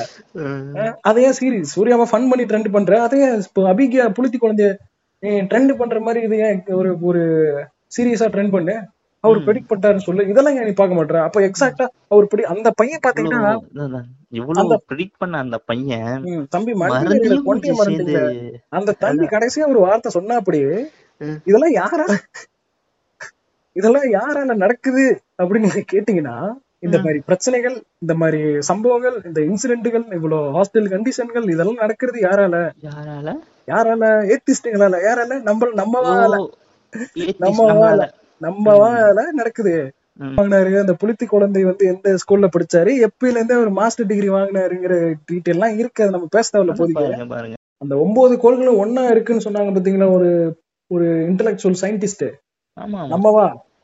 யாரு? மதுவந்தி சரண். நான் மதுவந்தி சரண் பேசுறேன். இல்லையா? எப்போ? சரி ஒன்பது கோள் ஒண்ணா வருமா? சரி அதெல்லாம் போக தேவையில்ல அப்புறம் நம்மள அதை விட்டுருங்க. அந்த சொன்னாங்க இல்லையா அவங்களோட இன்ஸ்டிடியூஷன்ல படி அந்த இன்ஸ்டிடியூஷன்ல லெக்சர் எடுத்திருக்காப்புல தம்பி குடுமி. எப்படியாப்பட்ட ஒரு கேங்குன்னு பாத்துங்க நம்ம சத்குரு போய் ஐஐடில எடுப்பாரு இன்டெலிஜென்ட் புளுத்திங்க எல்லாம் வந்து ஐஐடில தான் இருப்பாங்க அது வேற விஷயம். அங்க போய் வாட்டர்ல இருக்கிற சூடோ சயின்ஸ் பேசுவாரு நம்ம ம். இந்த சாமியாருங்க மாதிரி ஒரு சரி விடுங்க இங்க எங்கேயோ போகுது நம்ம வந்த மேட்ருக்கு பேசுவோம். அதுதான் அந்த இந்த ப்ரெடிக்ஷன்ஸ் அந்த இந்த இந்த ப்ரெடிக்ஷன்ஸ் பாத்தீங்கன்னா அந்த எந்த அளவுக்கு இந்த ஜோசித்த அந்த அந்த தம்பி வந்து அஸ்ட்ராலஜி தான் படிச்சிருக்காரு. அந்த ப்ரெடிக்ஷன்ஸ் எல்லாத்தையுமே வந்து ஒரு அஸ்ட்ராலஜி பேர்ல தான் பண்றாப்ல. இது எல்லாமே எதனால வருது? அவர் அவர் நம்பி நீங்க பாத்தீங்கன்னா அவர்கிட்ட அப்பாயின்மெண்ட் பண் வாங்குற அளவுக்கு அவர்கிட்ட நிறைய அஸ்ட்ராலஜிக்கல் ஸ்டூடெண்ட்ஸ் படிக்கிற அளவுக்கு இன்னைக்கு தலைவர் வந்து சின்ன வயசுல வந்து பெரிய ஆள் ஆயிட்டப்ல பிசினஸ் ஆயிட்ட பிசினஸ் வருத்தத்துக்குரிய ஒரு ஸ்ட்ராட்டஜி பண்ணிட்டாங்க ஸ்ட்ராட்டஜி அதாவது இல்லைங்க இன்ன- நம்ம வந்து அவன் அவனை மட்டும் சொல்ல முடியாதுங்க இதெல்லாம் வந்து ஒரு சின்ன அளவு பெரிய சின்ன பெரிய அளவுக்கு நடக்கிற கண்ணுக்கு தெரிஞ்ச ஒரு விஷயம் வைங்களேன். சின்ன சின்ன லெவல்ல வந்து ஊருக்குள்ள ஏமாத்துற கேங்குன்னு நிறைய பேர் இருக்குங்க இன்னொரு எஃபி சம்பவத்தை ஒண்ணு சொல்றேன் எஃபில வந்து ஒருத்தன் போடுறாங்க இந்த கோவிடோட சீரியஸ் கண்டிஷன்ல தான் நம்ம தணிகாச்சலத்தை அரெஸ்ட் பண்ணாங்க இல்லையா அந்த. நாயை நம்ம அரெஸ்ட் பண்ணணும்னு சொல்லிட்டு நம்ம பர்சனல் குரூப்ல ஏற்கனவே போட்டதுதான். கூடிய சீக்கிரம் அரெஸ்ட் ஆக போறான். நாடு பையன் அப்படின்னா அவர் போட்டு குண்டர்ல போட்டாங்க ம். அது நடந்துச்சு அது. சந்தோஷம். அது வரைக்கும் அவனை உள்ள போட்டது இல்லையா அதான் அப்போ அந்த டைம்ல பாத்தீங்கன்னா ஒருத்தன் வராங்க. எப்பில வந்து வீடியோ போடுறான். வணக்கம் மக்களே. நான் உங்கள் அந்த ஜோசியர் பேசுகிறேன். எக்ஸ் ஒய்னு வச்சு என் பேர் சொல்லிட்டால. அந்த ஜோசியர் பேசுகிறேன். ம். ஸ்ரீஹரியின் கனவில் வந்தார். ம். ஸ்ரீஹரியின் கனவில் வந்து. கொரோனாவுக்கான மருத்துவ மூலக்கூறை கூறிவிட்டார். அதை நான் கூடிய விரைவில் எடப்பாடி ஐயாவிடம் நான் அளிக்கப் போகிறேன். அதற்கு முன்னாலாக நீங்கள் செய்ய வேண்டிய காரணம் என்னவென்றால் காரியம் என்னவென்றால்? என்ன பண்ணும்? வீட்டிலே வீட்டுல? ஒரு நாலஞ்சு விளக்குகளை எடுத்து அதை நன்றாக கழுவி அதில் நல்லெண்ணெயை ஊற்றி அதில் விளக்கு திரியை ஏற்றி ஒரு முகமாக அந்த விளக்கை கொளுத்தி வீட்டு வாசல்களிலே நாள்தோறும் இரவு எட்டு மணிக்கு மேல் ஏற்றி வந்தால் வந்தா, கொரோனா ஒழியும் என்று கேட்டுக்கொள்ளும். டேய் டேய் யாரா நீ? டேய் டேய் டேய் ஒரு நிமிஷம் நில்லுங்க. அவன் மூஞ்ச க்ளோஸ் அப் வைங்க. க்ளோஸ் அப் பண்ணுங்க. ஏங்க நம்ம எட்டு மணி டாக்டர் இல்ல இவரு? அப்படின்ற அளவுக்கு அவன் மூஞ்சி இருக்கு. நீங்க அவன் போட்டோ நான் உங்களுக்கு பர்சனலா சென்ட் பண்றேன். பாருங்க. அப்படி பாத்தீங்கன்னா அவன் சொல்றாங்க அந்த அந்த கமெண்ட்ஸுக்கு பாத்தீங்கன்னா லைக்ஸ் விழுது. ஒரு அட்லீஸ்ட் ஒரு இருநூறு பேர் லைக் பண்ணிருப்பாங்கன்னு நினைக்கிறேன். நான் போய் கமெண்ட் பண்றேன். டேய் யாரா நீ? எனக்கு செம்ம காண்டு. நான் போயிட்டு "டேய், யாரா நீ? எந்த மாதிரி இந்த மாதிரி எப்படா உழைச்சி சாப்பிடுங்களா ஏன்டா இந்த மாதிரி எல்லாம் வேலை? எவ்வளவு பெரிய பேண்டமிக் சுச்சுவேஷன் இந்த மாதிரி எல்லாம் ஃப்ராட் பண்ணிட்டு இருக்கீங்களா ஏற்கனவே அவனை ஜெயிலுக்கு போனான்ல. திரும்ப போலாம். அவன் வந்து சாஃப்டா ரிப்ளை பண்றாங்க. ஐயா நீங்கள் என்னை துன்புறு நீங்கள் துன்புறுத்தினாலும். என்னை திட்டினாலும் நான். சொல்லுவது உண்மை. ஹரிஹரி ஹ- ஸ்ரீஹரியனிடம் அந்த மூலக்கூறை தெரிவித்துவிட்டால் அது கூடிய விரைவில் நான் செய்வேன். முடிச்சு ரிசர்ச் பண்றதுக்கு டாக்டர்கிட்ட சொல்றதுக்கு என்ன கேடு அவன் சொல்றான் அவன் சொல்றான். அவன் சொல்றான். என்ன சொல்றான்னா உங்களுக்கே கொரோனாவில் பாதிக்கும் போது தூய தமிழ்ல தான் எழுதுற புரித்தி நம்ம அசிங்கமா பேசின அது வேற விஷயம். அது அது வந்து அதை எழுதின தூய தமிழ்ல பேசினா நல்லவன் அசிங்கமா பேசினா கெட்டவன் நீங்க நீங்க பட்டே நல்லவன்ற கேரக்டர் எல்லாம் நிறைய இருக்குதுங்க ஆறு மணிக்கு மேல அது அவதாரமே வேறையா இருக்கும். சரி அத பத்தி நம்ம அப்புறம் பேசுவோம். அடுத்த அடுத்த கண்டென்ட்டே நமக்கு பாட்காஸ்ட் கண்டென்ட் அதுதான். சரி அதை விட்டுருவோம் நம்ம. இப்ப இந்த ஜோசியத்துல பாத்தீங்கன்னா அவன் சொல்றான் இல்லைங்களா? ஸ்ரீகிரி கனவுல வந்தாருங்கிறான். எனக்கு சத்தியமா சிரிப்பு வருதுங்க எனக்கு? சரி விடுங்க அவ்வளவு அளவுக்கு டென்ஷன் ஆகுது. அந்த. ஸ்ரீகிரி கடல்ல வந்தாரு மூலக்கூரை சொன்னாரு நல்லா என்னடா மூலக்கூரை? சரி ஜெனட்டிக் பேட்டர்ன் சொல்லு. ஜெனட்டிக் பேட்டர்ன் சொல்லு ராஜா. இல்ல நீ சொல்லுப்பா. நீ நான் வந்து டீட்டெயிலா கேக்குறேன். அவன் கேக்குறேன். சரி நீ. COVID சொல்லு. 19 சொல்லித்தான் பாரு. சார்ஸ் கோவிட் டூ அதோடைய கோவிட் நைன்டி டூ உடைய நீ வந்து ஜெனட்டிக் டேட்டா கொஞ்சம் சொல்லுப்பா. இல்ல நீங்க எல்லாத்தையும் சொல்லு நான் உனக்கு என்ன மாதிரி காம்பனன்ஸ் எல்லாம் உன்னோட மெடிசன்ல இருக்கு உன் மூலக்கூறு இல்ல மூலக்கூறு என்னடா மூதேவி மாலிகூல் தானடா? அவன் டிஎம்கே இதுதான் எனக்கு ரொம்ப சிரிப்பா இருந்தது. அவன் டிஎம்கேல இருக்கிறான். அவன் வந்து அதுதான் அது வந்து அவன் ரிப்ளை பண்ணிட்டான். டேய் ஒன்னதான் எப்படி டிஎம்கேல வச்சிருக்கானுங்க எனக்கு சிரிப்பா இருக்கே அப்படின்னு சொல்லிட்டு நான் போயிட்டு அவனை பண்றதுக்கு சிரிச்சு என்னைக்காவது நீ ஒரு காலம் இதே மாதிரி பேசினே மாட்ட போறானுங்க அப்படின்னு சொல்லிட்டேன். கடைசியா ட்விட்டர் எடுத்து பார்த்தா சிஎம் டேக் பண்ணி போட்டிருக்கான் டேய் என்னடா நீ அங்க போய் நான் அவனுக்கு ரிப்ளை டேய் நீ இங்க என்னடா இப்படி சிஎம் உண்மையிலுமே டேக் பண்ணி வச்சிருக்கேன்னு கேக்குறேன். அவன் இங்கேயும் வந்துட்டீங்களா? மகாபிரபு இங்கேயும் வந்துட்டீங்களான்ற மாதிரி ரியாக்ஷன் கொடுத்து எனக்கு ரிப்ளை பண்றான். நீங்கள் என்ன எத்தனை தடவை எத்தனை தடவை விட்டாலும் நான் உங்களுக்கு சொல்லும் பதில் இதுதான் அப்படின்றான். டேய் உனக்கு இவனுங்களுக்கு எல்லாம் சீரியஸா நம்ம வந்து இதை வந்து சிரிப்பா ஒரு லாஃபிங் பண்ணிட்டு நம்ம ஈஸியா கடந்து போயிடுறோம். ம். ஆனா இதுக்கு பின்னாடி இருக்கிற இந்த மாதிரி எத்தனை பேரை வந்து ஊர்ல சின்ன சின்னதா இன்னைக்கு வந்து ஒரு சோஷியல் மீடியா வந்து வீடியோ எடுத்து போடுறவன் இன்னைக்கு இருக்கட்டும். இந்த மாதிரி எத்தனை பேர் வந்து யோசிச்சு பாருங்க. ஊருக்குள்ள இருக்கிற சின்ன சின்ன பொண்ணு புருஷங்க எல்லாம் சாமியார்ன்ற பேர்ல என்ன பண்ணிருக்கு யோசிச்சு பாருங்க. கூழ் ஊத்துனா கொரோனா போயிடும். அம்மனுக்கு பாலாபிஷேகம் பண்ணா கொரோனா போயிடும். அப்படிலாம் எத்தனை பேருங்க நீங்க கும்பல் சேர்த்து இன்னைக்கு வந்து மிஸ்லீட் பண்ணிருப்பான் மிஸ்லீட் பண்ணி மிஸ்லீட் பண்ணி தான்.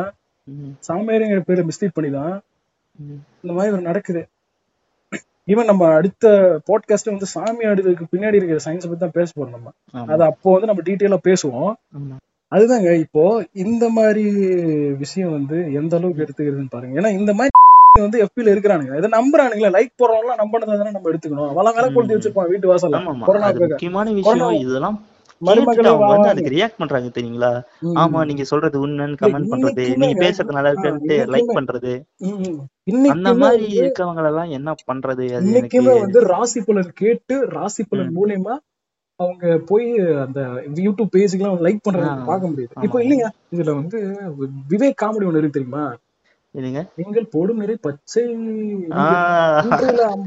உரி விட்டு விட்டுருவானுங்கல்ல எல்லா இலைக்கு சனி எதிர்த்தாப்புல இருக்கா? பக்கத்துல இருக்கடா ஆனா உனக்கு சனி சேரு போட்டு பக்கத்துலயே உட்காந்துருக்கடா அதை பார்க்காத விட்டுட்டீங்க அதுதான். இது சத்யராஜ் காமெடியில கூட வரும். நீங்க வந்து உங்களுக்கு ஆபத்து உசுருக்கு ஆபத்து அப்படின்னுவாங்க எனக்கு வந்து ஆபத்து இல்ல. அப்ப என்னங்க சொன்னீங்க? அப்படின்னு சொல்லிட்டு சத்யராஜ் வந்து அந்த சாமியை தள்ளிடுவாங்க கண் எடுத்து சுட்டுருவோம். அந்த அதான். எனக்கு நேரம் இல்ல. சாவு வரும்போதுன்னு சொன்ன சாமி உனக்கு சொல்லாத போச்சேடா. அதான். அவ்வளவுதாங்க இப்போ.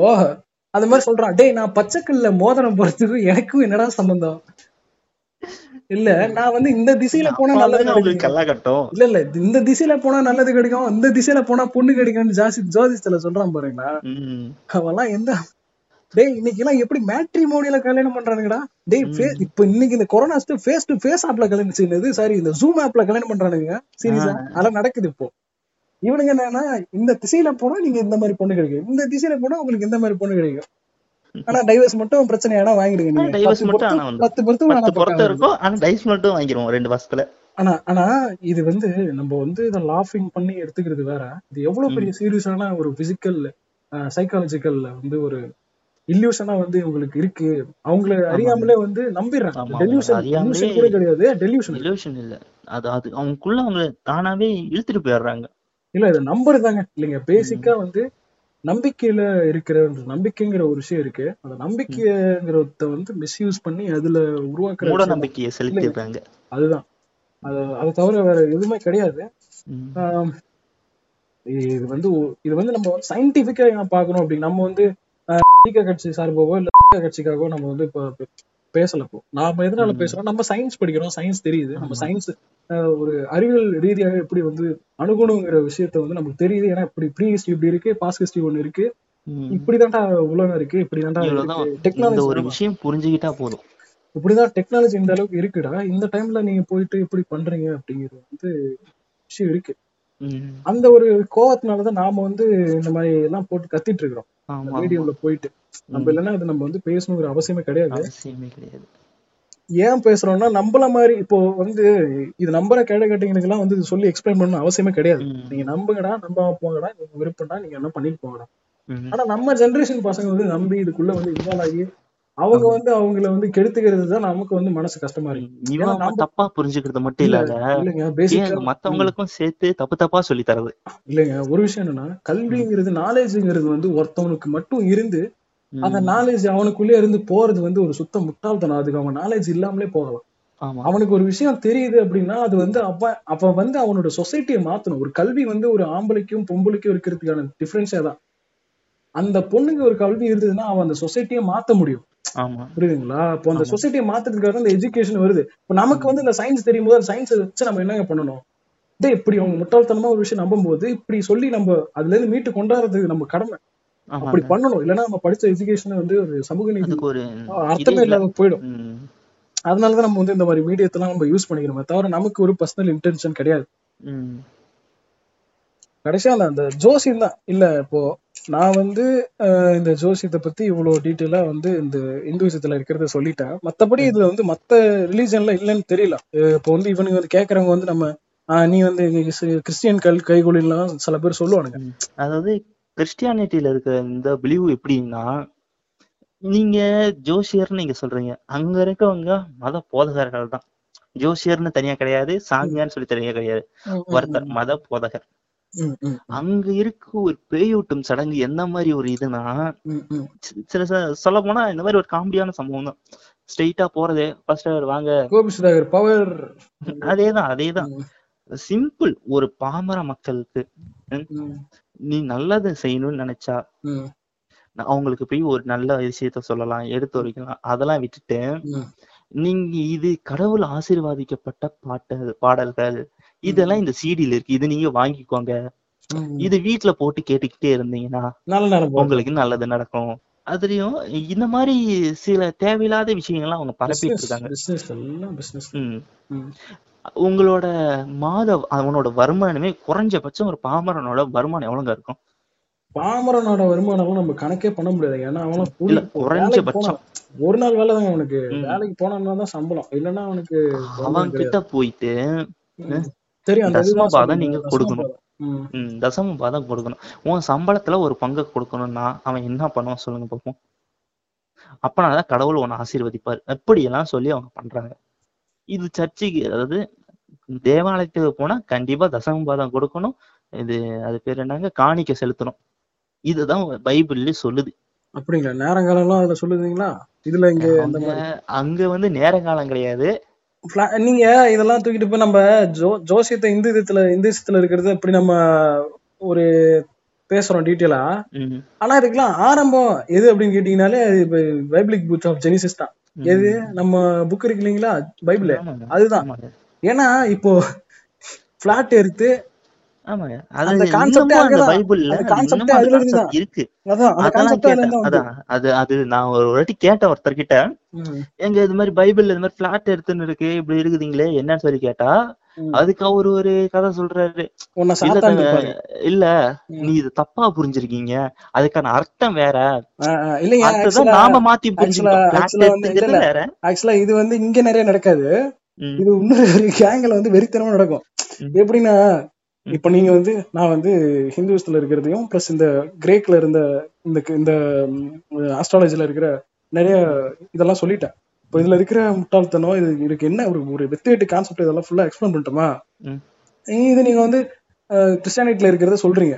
இப்ப நான் வந்து ஒரு பிட்டு ஒரு ஒரு இடையில வந்து டேய் ம். இது வந்து குரான்ல வந்து இந்த மாதிரி ஒரு கான்செப்ட் இருக்குன்னு சொல்லிட்டுன்னு வைங்களேன். வருவானுங்க பாருங்க அப்போ வருவான் ஒருத்தவன் அது எப்படி? இதுக்கு எல்லாத்துக்குமே சைலி போட்டு இது சிரிப்பான். பயங்கரமா ஓ. பாக்கு லாபிங் ப்ரோ வயிறு லோல் ப்ரோ லோல் அப்படின்னு போடுவான்.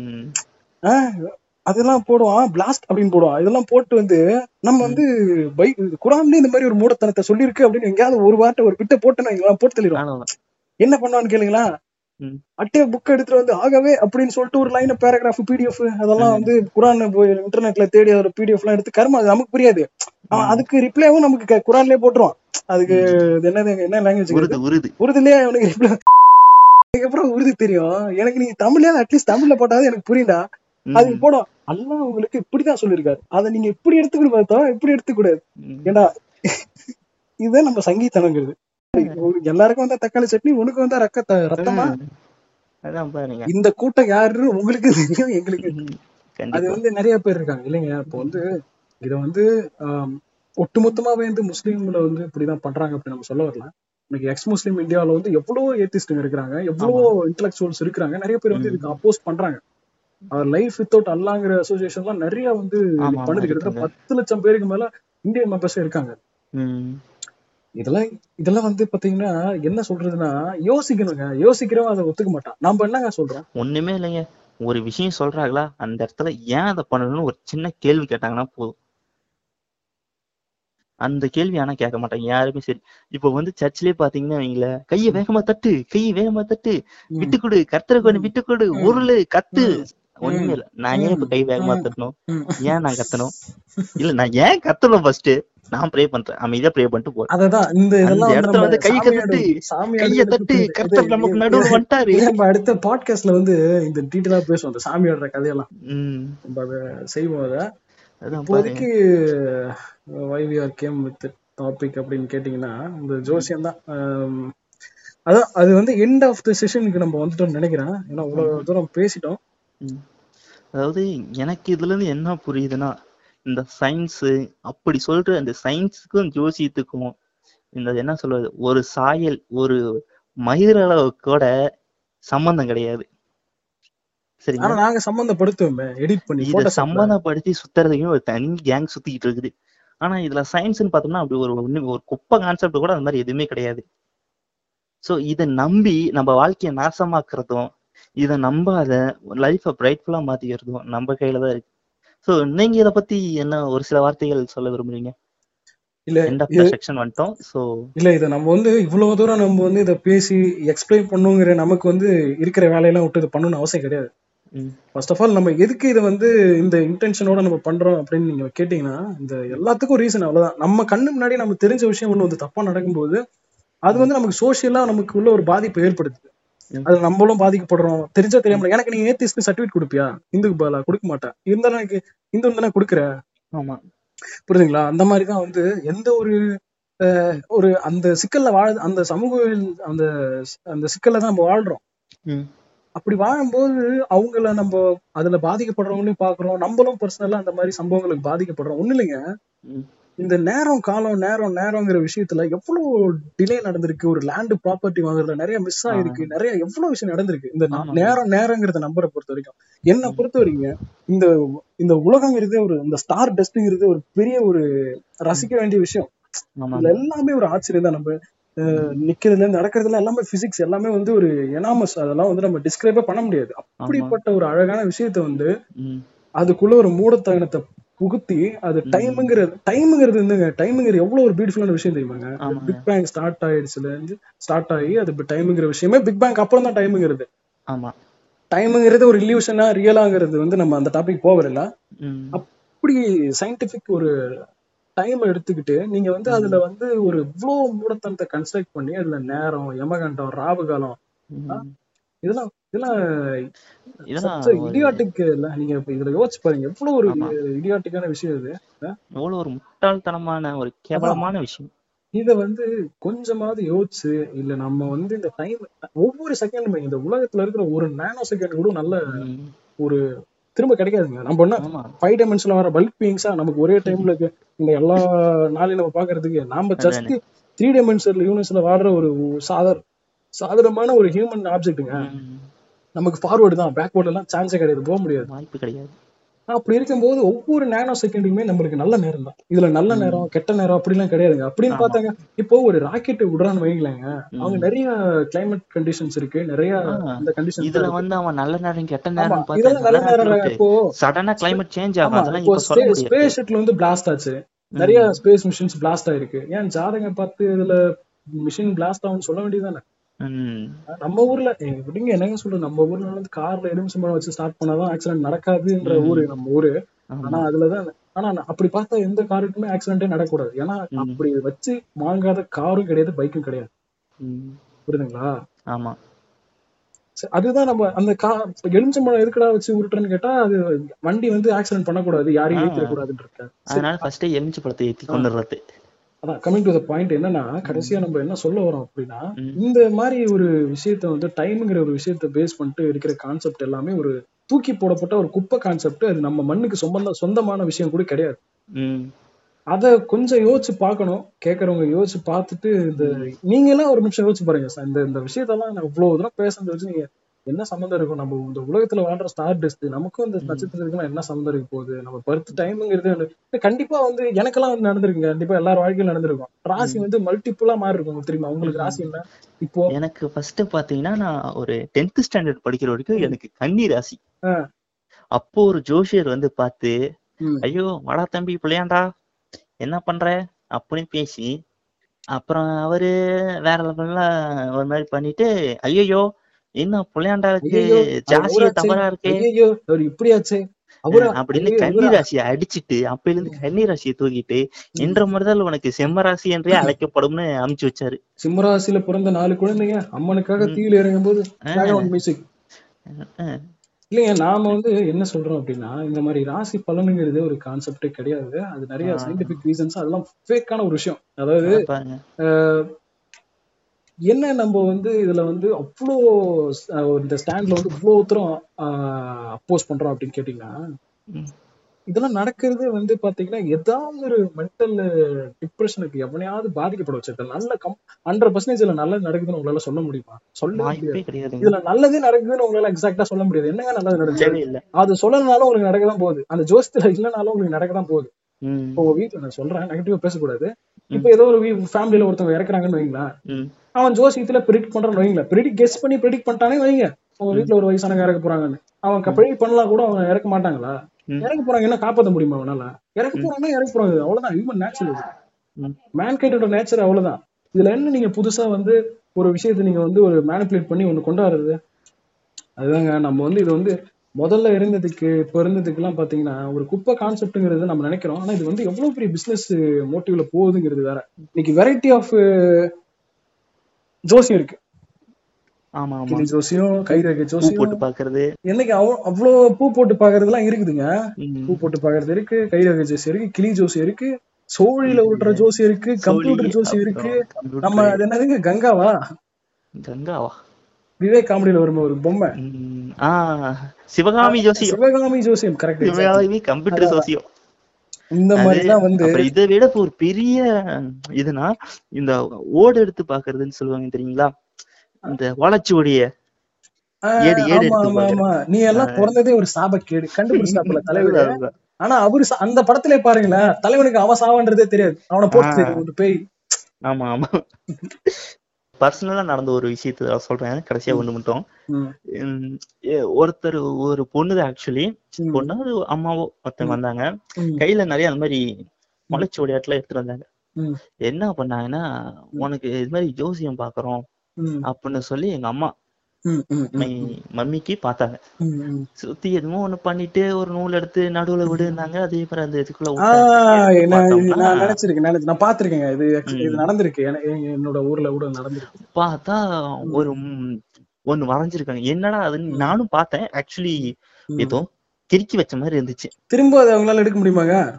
திரும்ப. ரேண்டமா தான் நான் சூஸ் பண்ணேன். திரும்ப அதே அப்படி அதே தடவை எடுத்தா என்னங்க அதே அதுன்னு சொல்லி நான்? கேட்டேன். அதான் அது என்னங்க அதுன்னு நான் சொல்லி கேட்டேன். அதுக்கு என்ன சொல்றாங்கன்னா. இது மோகினி பிசாசு. உங்க பின்னாடி மோகினி பிசாசு ஒண்ணு இருக்கு. திரும்பி. பார்த்தா எங்க சித்தி நின்னுட்டு இருக்கு. ஆமா ஆமா. சோ இந்த மாதிரி நிறைய கா- அது காமெடிக்கு கேள்வி. வேற லெவல் அது. அதான் இங்க வந்து அதேதான். மறுபடியும் வேணா இன்னொரு வாட்டி வேணா எடுக்கலாங்களா அப்படிங்கும் இல்ல ஒரு வாட்டி? சொன்னது சொன்னா ஜக்கம்மா சொல்லிட்டான். முடிச்சது ஜக்கம்மா சொல்லிட்டான்னு சொல்லி? முடிச்சிட்டேன். நீங்க இது எப்படின்னா நீங்க கருப்பனுக்கு ரெண்டு வேட்டி ஒரு ரெண்டு சாராயம் பிரியாணி கறி மீன் எல்லாம் வாங்கி. வைங்க வாங்கி வச்சுட்டு திரும்ப பார்க்காம போயிடுங்க. ஏன் திரும்பி கூடாது திரும்பி பார்த்து- மாட்டிப்பேன். அவ்வளவுதான். இவ்வளவுதாங்க. இல்ல இல்ல நம்ம வந்து இதெல்லாம் அப்பார்ட் ஃப்ரம் வந்து நம்ம வந்து ரிலீஜியஸ் பெர்ஸ்பெக்டிவ்ல இருந்து பாக்குறத விட்டுலாம் அது வந்து வேற மாதிரி போயிடும். இப்போ சயின்டிபிக் ரீசனா என்ன சொல்றோம் அப்படின்னா. கேள்வி கேட்கணும். கேள்வினா கேள்வி தான் இம்பார்ட்டன்ட் நீங்க எந்த அளவுக்கு கேள்வி கேட்கறீங்களோ அந்த அளவுக்கு தான் உங்களுக்கு வந்து ஒரு ஒரு ஒரு ஆன்சர் கிடைக்கும். கேள்வி கேட்டதானே ஆன்சர் கிடைக்கும். நம்பினா அப்படிங்க ஆன்சர் கிடைக்கும். இப்போ A plus B whole square அப்படின்னா என்ன சொல்லுவீங்க? A plus b whole square ன்னு சொன்னோம்னா a square plus b square plus 2ab புரியுதுங்களா?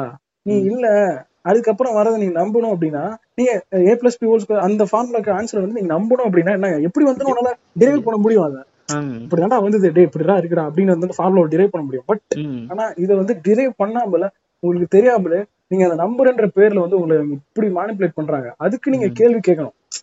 கேள்வி கேட்டாதான் வந்து உங்களுக்கு இப்போ ஒருத்தவங்க சொல்றாங்களா ஏங்க கிளி ஜோசியம் ஓகேங்க. இந்த கிளி ஜோசியத்துல வர்ற போட்டோ ஒவ்வொருத்தருக்குமே வருதுங்க. ஏன்னா இவ்வளவு கோடி மக்கள் வாழ்றாங்க. அந்த கிளிக்கு எத்தனை அறிவுங்க?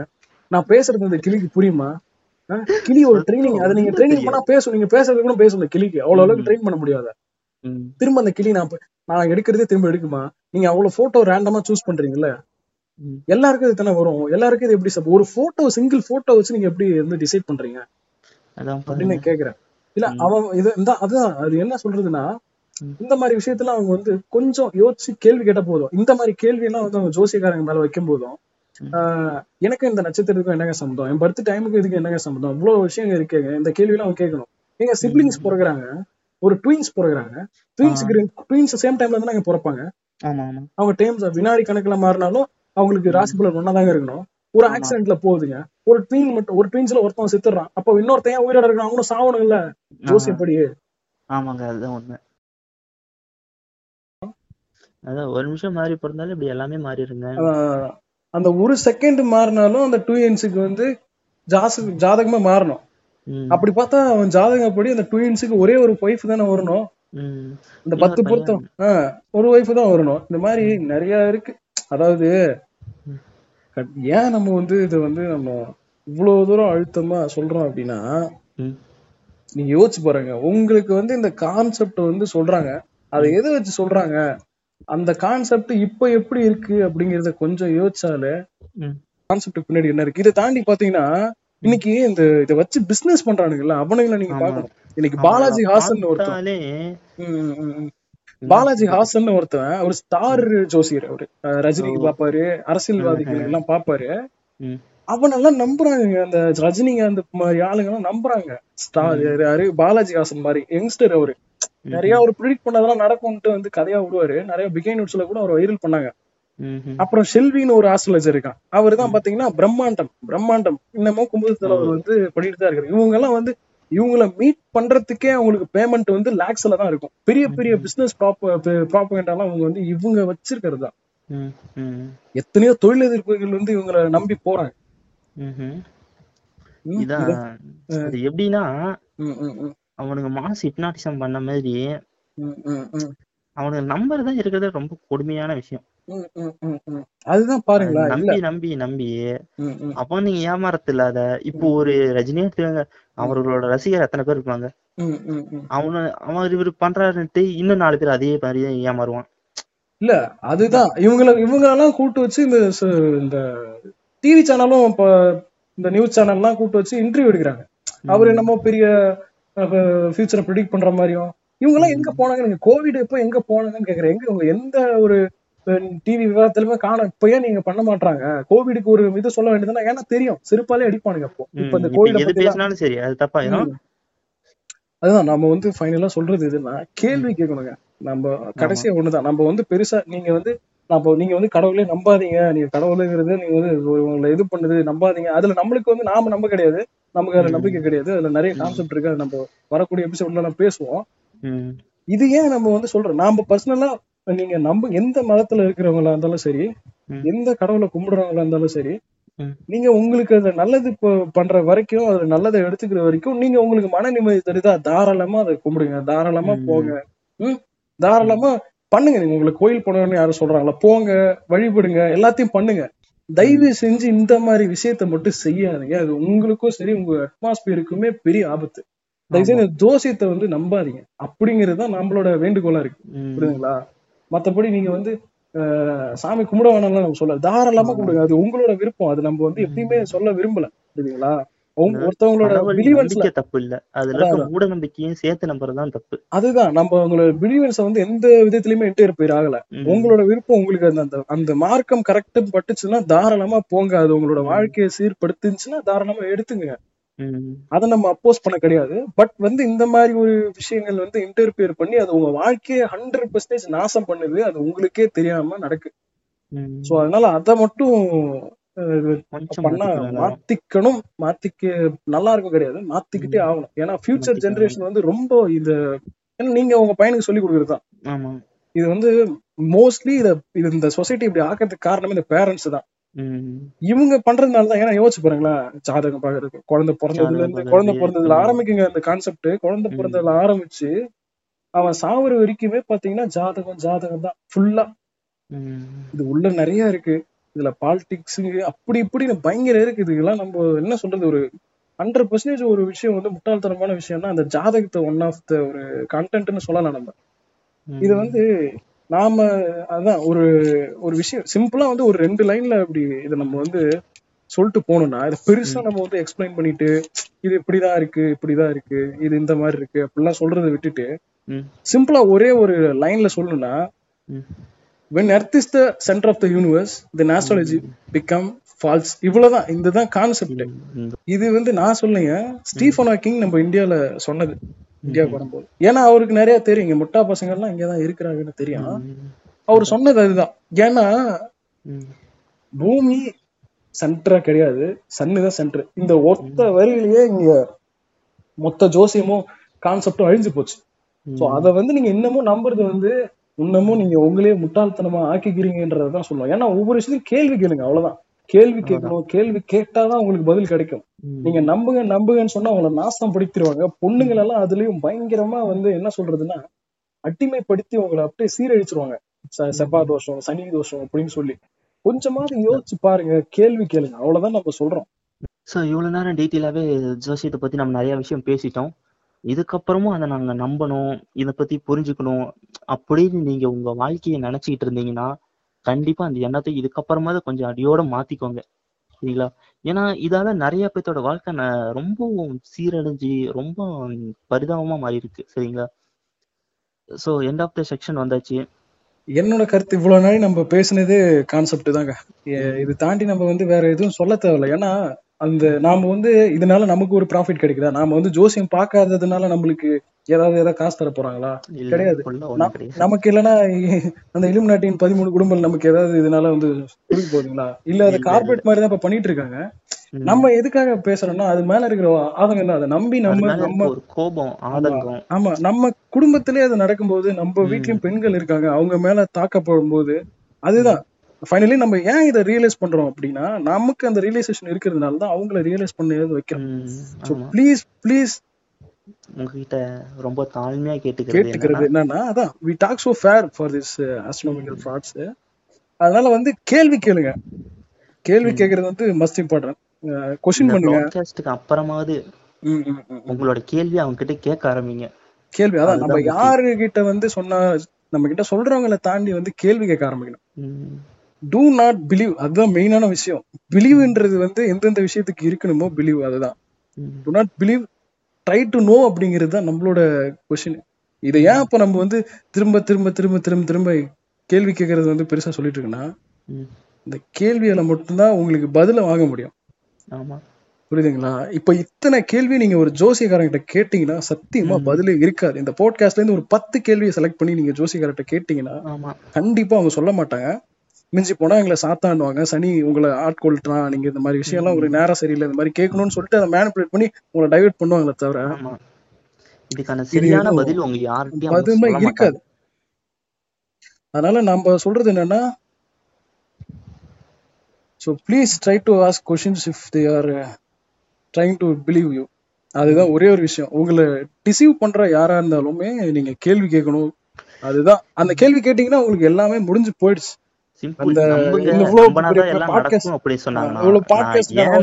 எதற்காக நம்பணும்? அதை மட்டும் கேளுங்க போதும். நம்பினாதான் நடக்கும்னா அப்படிலாம் இல்ல. நம்பிக்கைங்கிறது ஒரு எப்படி சொல்றது? உங்களோட வில் பவரை கொஞ்சம் பூஸ்ட் அப் பண்றதுக்கு தான். எல்லாத்தையுமே நம்ப கூடாது நீங்க உங்களோட மன இந்த இந்த பிலிவன்ஸ் எல்லாம் பர்சனல் பிலிவன்ஸ் இருக்கலாம். தப்பு இல்ல இந்த மாதிரி பிலிவன்ஸ் வந்து ஆபத்தான ஒரு பிலிவன்ஸ் நீங்க கடவுள் நம்பிக்கைங்கிறது வந்து வேற. பட் இந்த ஜோசியம் மாதிரி ஆஸ்ட்ராலஜி பிலிவன்ஸ் எல்லாம் வந்து ஒரு சொசைட்டியை வந்து பாலினத்துல தள்ளக்கூடிய ஒரு விஷயம் தான் ஸோ அதை வந்து நீங்க கொஞ்சமாவது அதுல இருந்து டைலட் ஆகி வந்தா மட்டும்தான் உங்களை வந்து உங்க ஒரு நீங்க வேணா அதை வேணா நீங்க செயல்படுத்தி பாருங்க உங்களுக்கு தெரியும். அவ்வளவுதான். நம்ம இவ்வளவு டீட்டெயிலா எல்லாம் பேச தேவையில்ல. அதாவது ஒரே விஷயம் தான் சாமி கும்பிடுங்க தப்பு கிடையாது. எல்லாமே சாமியார கும்பிடாதீங்க. சாமியாரை கும்பிடாதீங்க. சாமியார் பின்னாடி கரெக்ட் எக்ஸாக்ட்லி நீங்க சொன்னதான். கரெக்ட் அதான் பள்ளி கத்துது கரெக்டான டைம் நம்ம சொல்லும் போது பள்ளி கத்துது நேரம் நல்லா இருக்கு. பள்ளி கத்துது நேரம் நல்லா இருக்காதுங்கிறதெல்லாம் இந்த மாதிரி குப்பை கான்செப்ட்லாம் நம்பாதீங்க. பள்ளிக்கு ஒரு அறிவு தான் அதுக்கு ஒண்ணுமே புரியாது. அதுக்கு குண்டு பல்பு ஏன் எரியுதுங்கிறது கூட புரியாது. அப்படி இருக்கிற ஒரு ஒரு உயிரினத்தை நீங்க வந்து நேரம் சொல்லுது குறி சொல்லுதுன்னு சொல்லி இந்த மாதிரி ஜோசியம் அந்த விஷயத்தெல்லாம் நீங்க நேரம் நேரம் நேரம்ன்றத வந்து மேனிபுலேட் பண்ணி உங்களை வந்து உங்க வாழ்க்கைய வந்து ஒரு வேற ஒரு டைமென்ஷனுக்கு நீங்க மாத்திக்காதீங்க. சயின்ஸ் சம்பந்தமா வந்து பாருங்க. உங்களுக்கு அதோட கேள்விகளுக்கு பதில் கிடைக்கும். இந்த பக்கம் உங்களை கேள்வியை வந்து கேட்க விடாம பண்றதுக்கும் கேள்விக்கு பதில வேற மாதிரி மேனிபுலேட் பண்ணி இந்த புக்ல இருக்கு அந்த புக்ல இருக்கு எங்க இதுல அப்பயே இதை சொல்லியிருக்கிறாங்க அப்படின்னு. உங்களை டைலேட் பண்ணி தேவதைங்க வந்தாங்க தேவர்கள் வந்தாங்கன்னு தான் சொல்லுவாங்களே தவிர ப்ராப்பர். ஆன்சர் வந்து எதுக்குமே இருக்காது. தயவு செஞ்சு. கேள்வி கேளுங்கன்றது தான் அந்த பாட்காஸ்டோட இறுதியான கருத்து. இதுக்கு இதுக்கு தகுந்த மாதிரி நம்ம இந்த ஜோசியத்தை பத்தி talk about lot of things அதனால இதை பத்தி நம்ம இன்னமும் டீட்டெயிலா போனா அது வந்து ரொம்ப இரிட்டேட்டா தான் ஆகும்.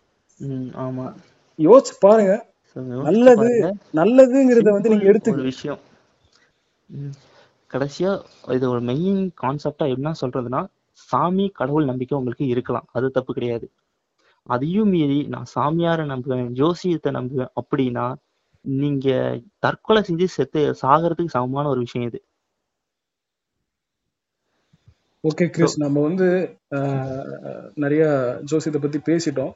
இதை கேட்கறவங்களும் யோசிக்கணும். ஒரு பத்து பேர் யோசிச்சா கூட நமக்கு சந்தோஷம் தான் யோசிச்சு. அவங்கள இதுல இருந்து ஒரு எடுத்துக்கிட்டா அது நம்ம இதுல. நிறைய பண்ணலாம். பட் அது நமக்கு தேவையில்லாத விஷயம். ஏன்னா எந்த சாமியும் வந்து எனக்கு அதை பண்ணணும் இதை பண்ணணும் யார்ட்டையும் கேட்டது இந்த சாமியாருங்க ஜோசியம் தான் எனக்கு அதை பண்ணு இதை பண்ணணும்னு சொல்லி இவங்கள ரொம்ப ஒரு எப்படி சொல்றதுன்னா ஒரு முடியாத ஒருத்தன்ட்ட கூட அந்த மாதிரி காசு வாங்கிட்டு இப்ப கடவுளே உனக்கு நல்லது செய்யணும்னா நான் காசு கொடுத்ததான் செய்யணும்னு எதுவும் சொல்ல போறது கிடையாது. ஆனா இந்த சாமியாருங்க அப்படி மாத்துறது எல்லாமே. இந்த இந்த கான்செப்ட் இந்த சாமியாருங்க இந்த குறி சொல்றது ம், தென் அப்புறம் வந்து இந்த சாமி ஆடுறது இதுக்கு பின்னாடி. இருக்கிற ஃப்ராடு தனங்கள் இதெல்லாம் வந்து உண்மையாங்கிறது வந்து நம்ம கண்டிப்பா இன்னொரு போட்காஸ்ட்ல வந்து நம்ம உங்க கூட இணைந்து நாட்களில் கண்டிப்பா பேசுவோம். கண்டிப்பா பேசுவோம் ஓகே நன்றி கிறிஸ். உங்க கூட பாட்காஸ்ட்ல இருந்ததுக்கு ரொம்ப நன்றி. அஹ் ஸோ மேபி ஒன் ஹவருக்கு மேல நம்ம பேசியிருப்போம்னு நினைக்கிறேன். நன்றி நன்றி. ஸோ இது நிறைய டீட்டெயில்ஸ் எங்களுக்காக சொல்லி நிறைய உங்க டைம் ஸ்பெண்ட் பண்ணி பேசுனதுக்கு ரொம்ப நன்றி. ஸோ இதுல இருந்து நிறைய பேர் நிறைய பேர் இல்லைனாலும் ஒரு சில மெம்பர்ஸ் ஒரு சில நபர்கள் நமக்காக இதை கேட்டு ஒரு சில கேள்விகள் மட்டும் சில சாமியார்களிடமோ இல்ல இந்த ஜோசியத்து மேல இருக்க அந்த பிலிவை விட்டு வெளியே வந்தாங்கன்னா நமக்கு ரொம்பவே சந்தோஷம்தான். தட்ஸ் அவ்வளவுதான். அவ்வளவுதாங்க. நன்றி நன்றி. நன்றி. Thank you thank you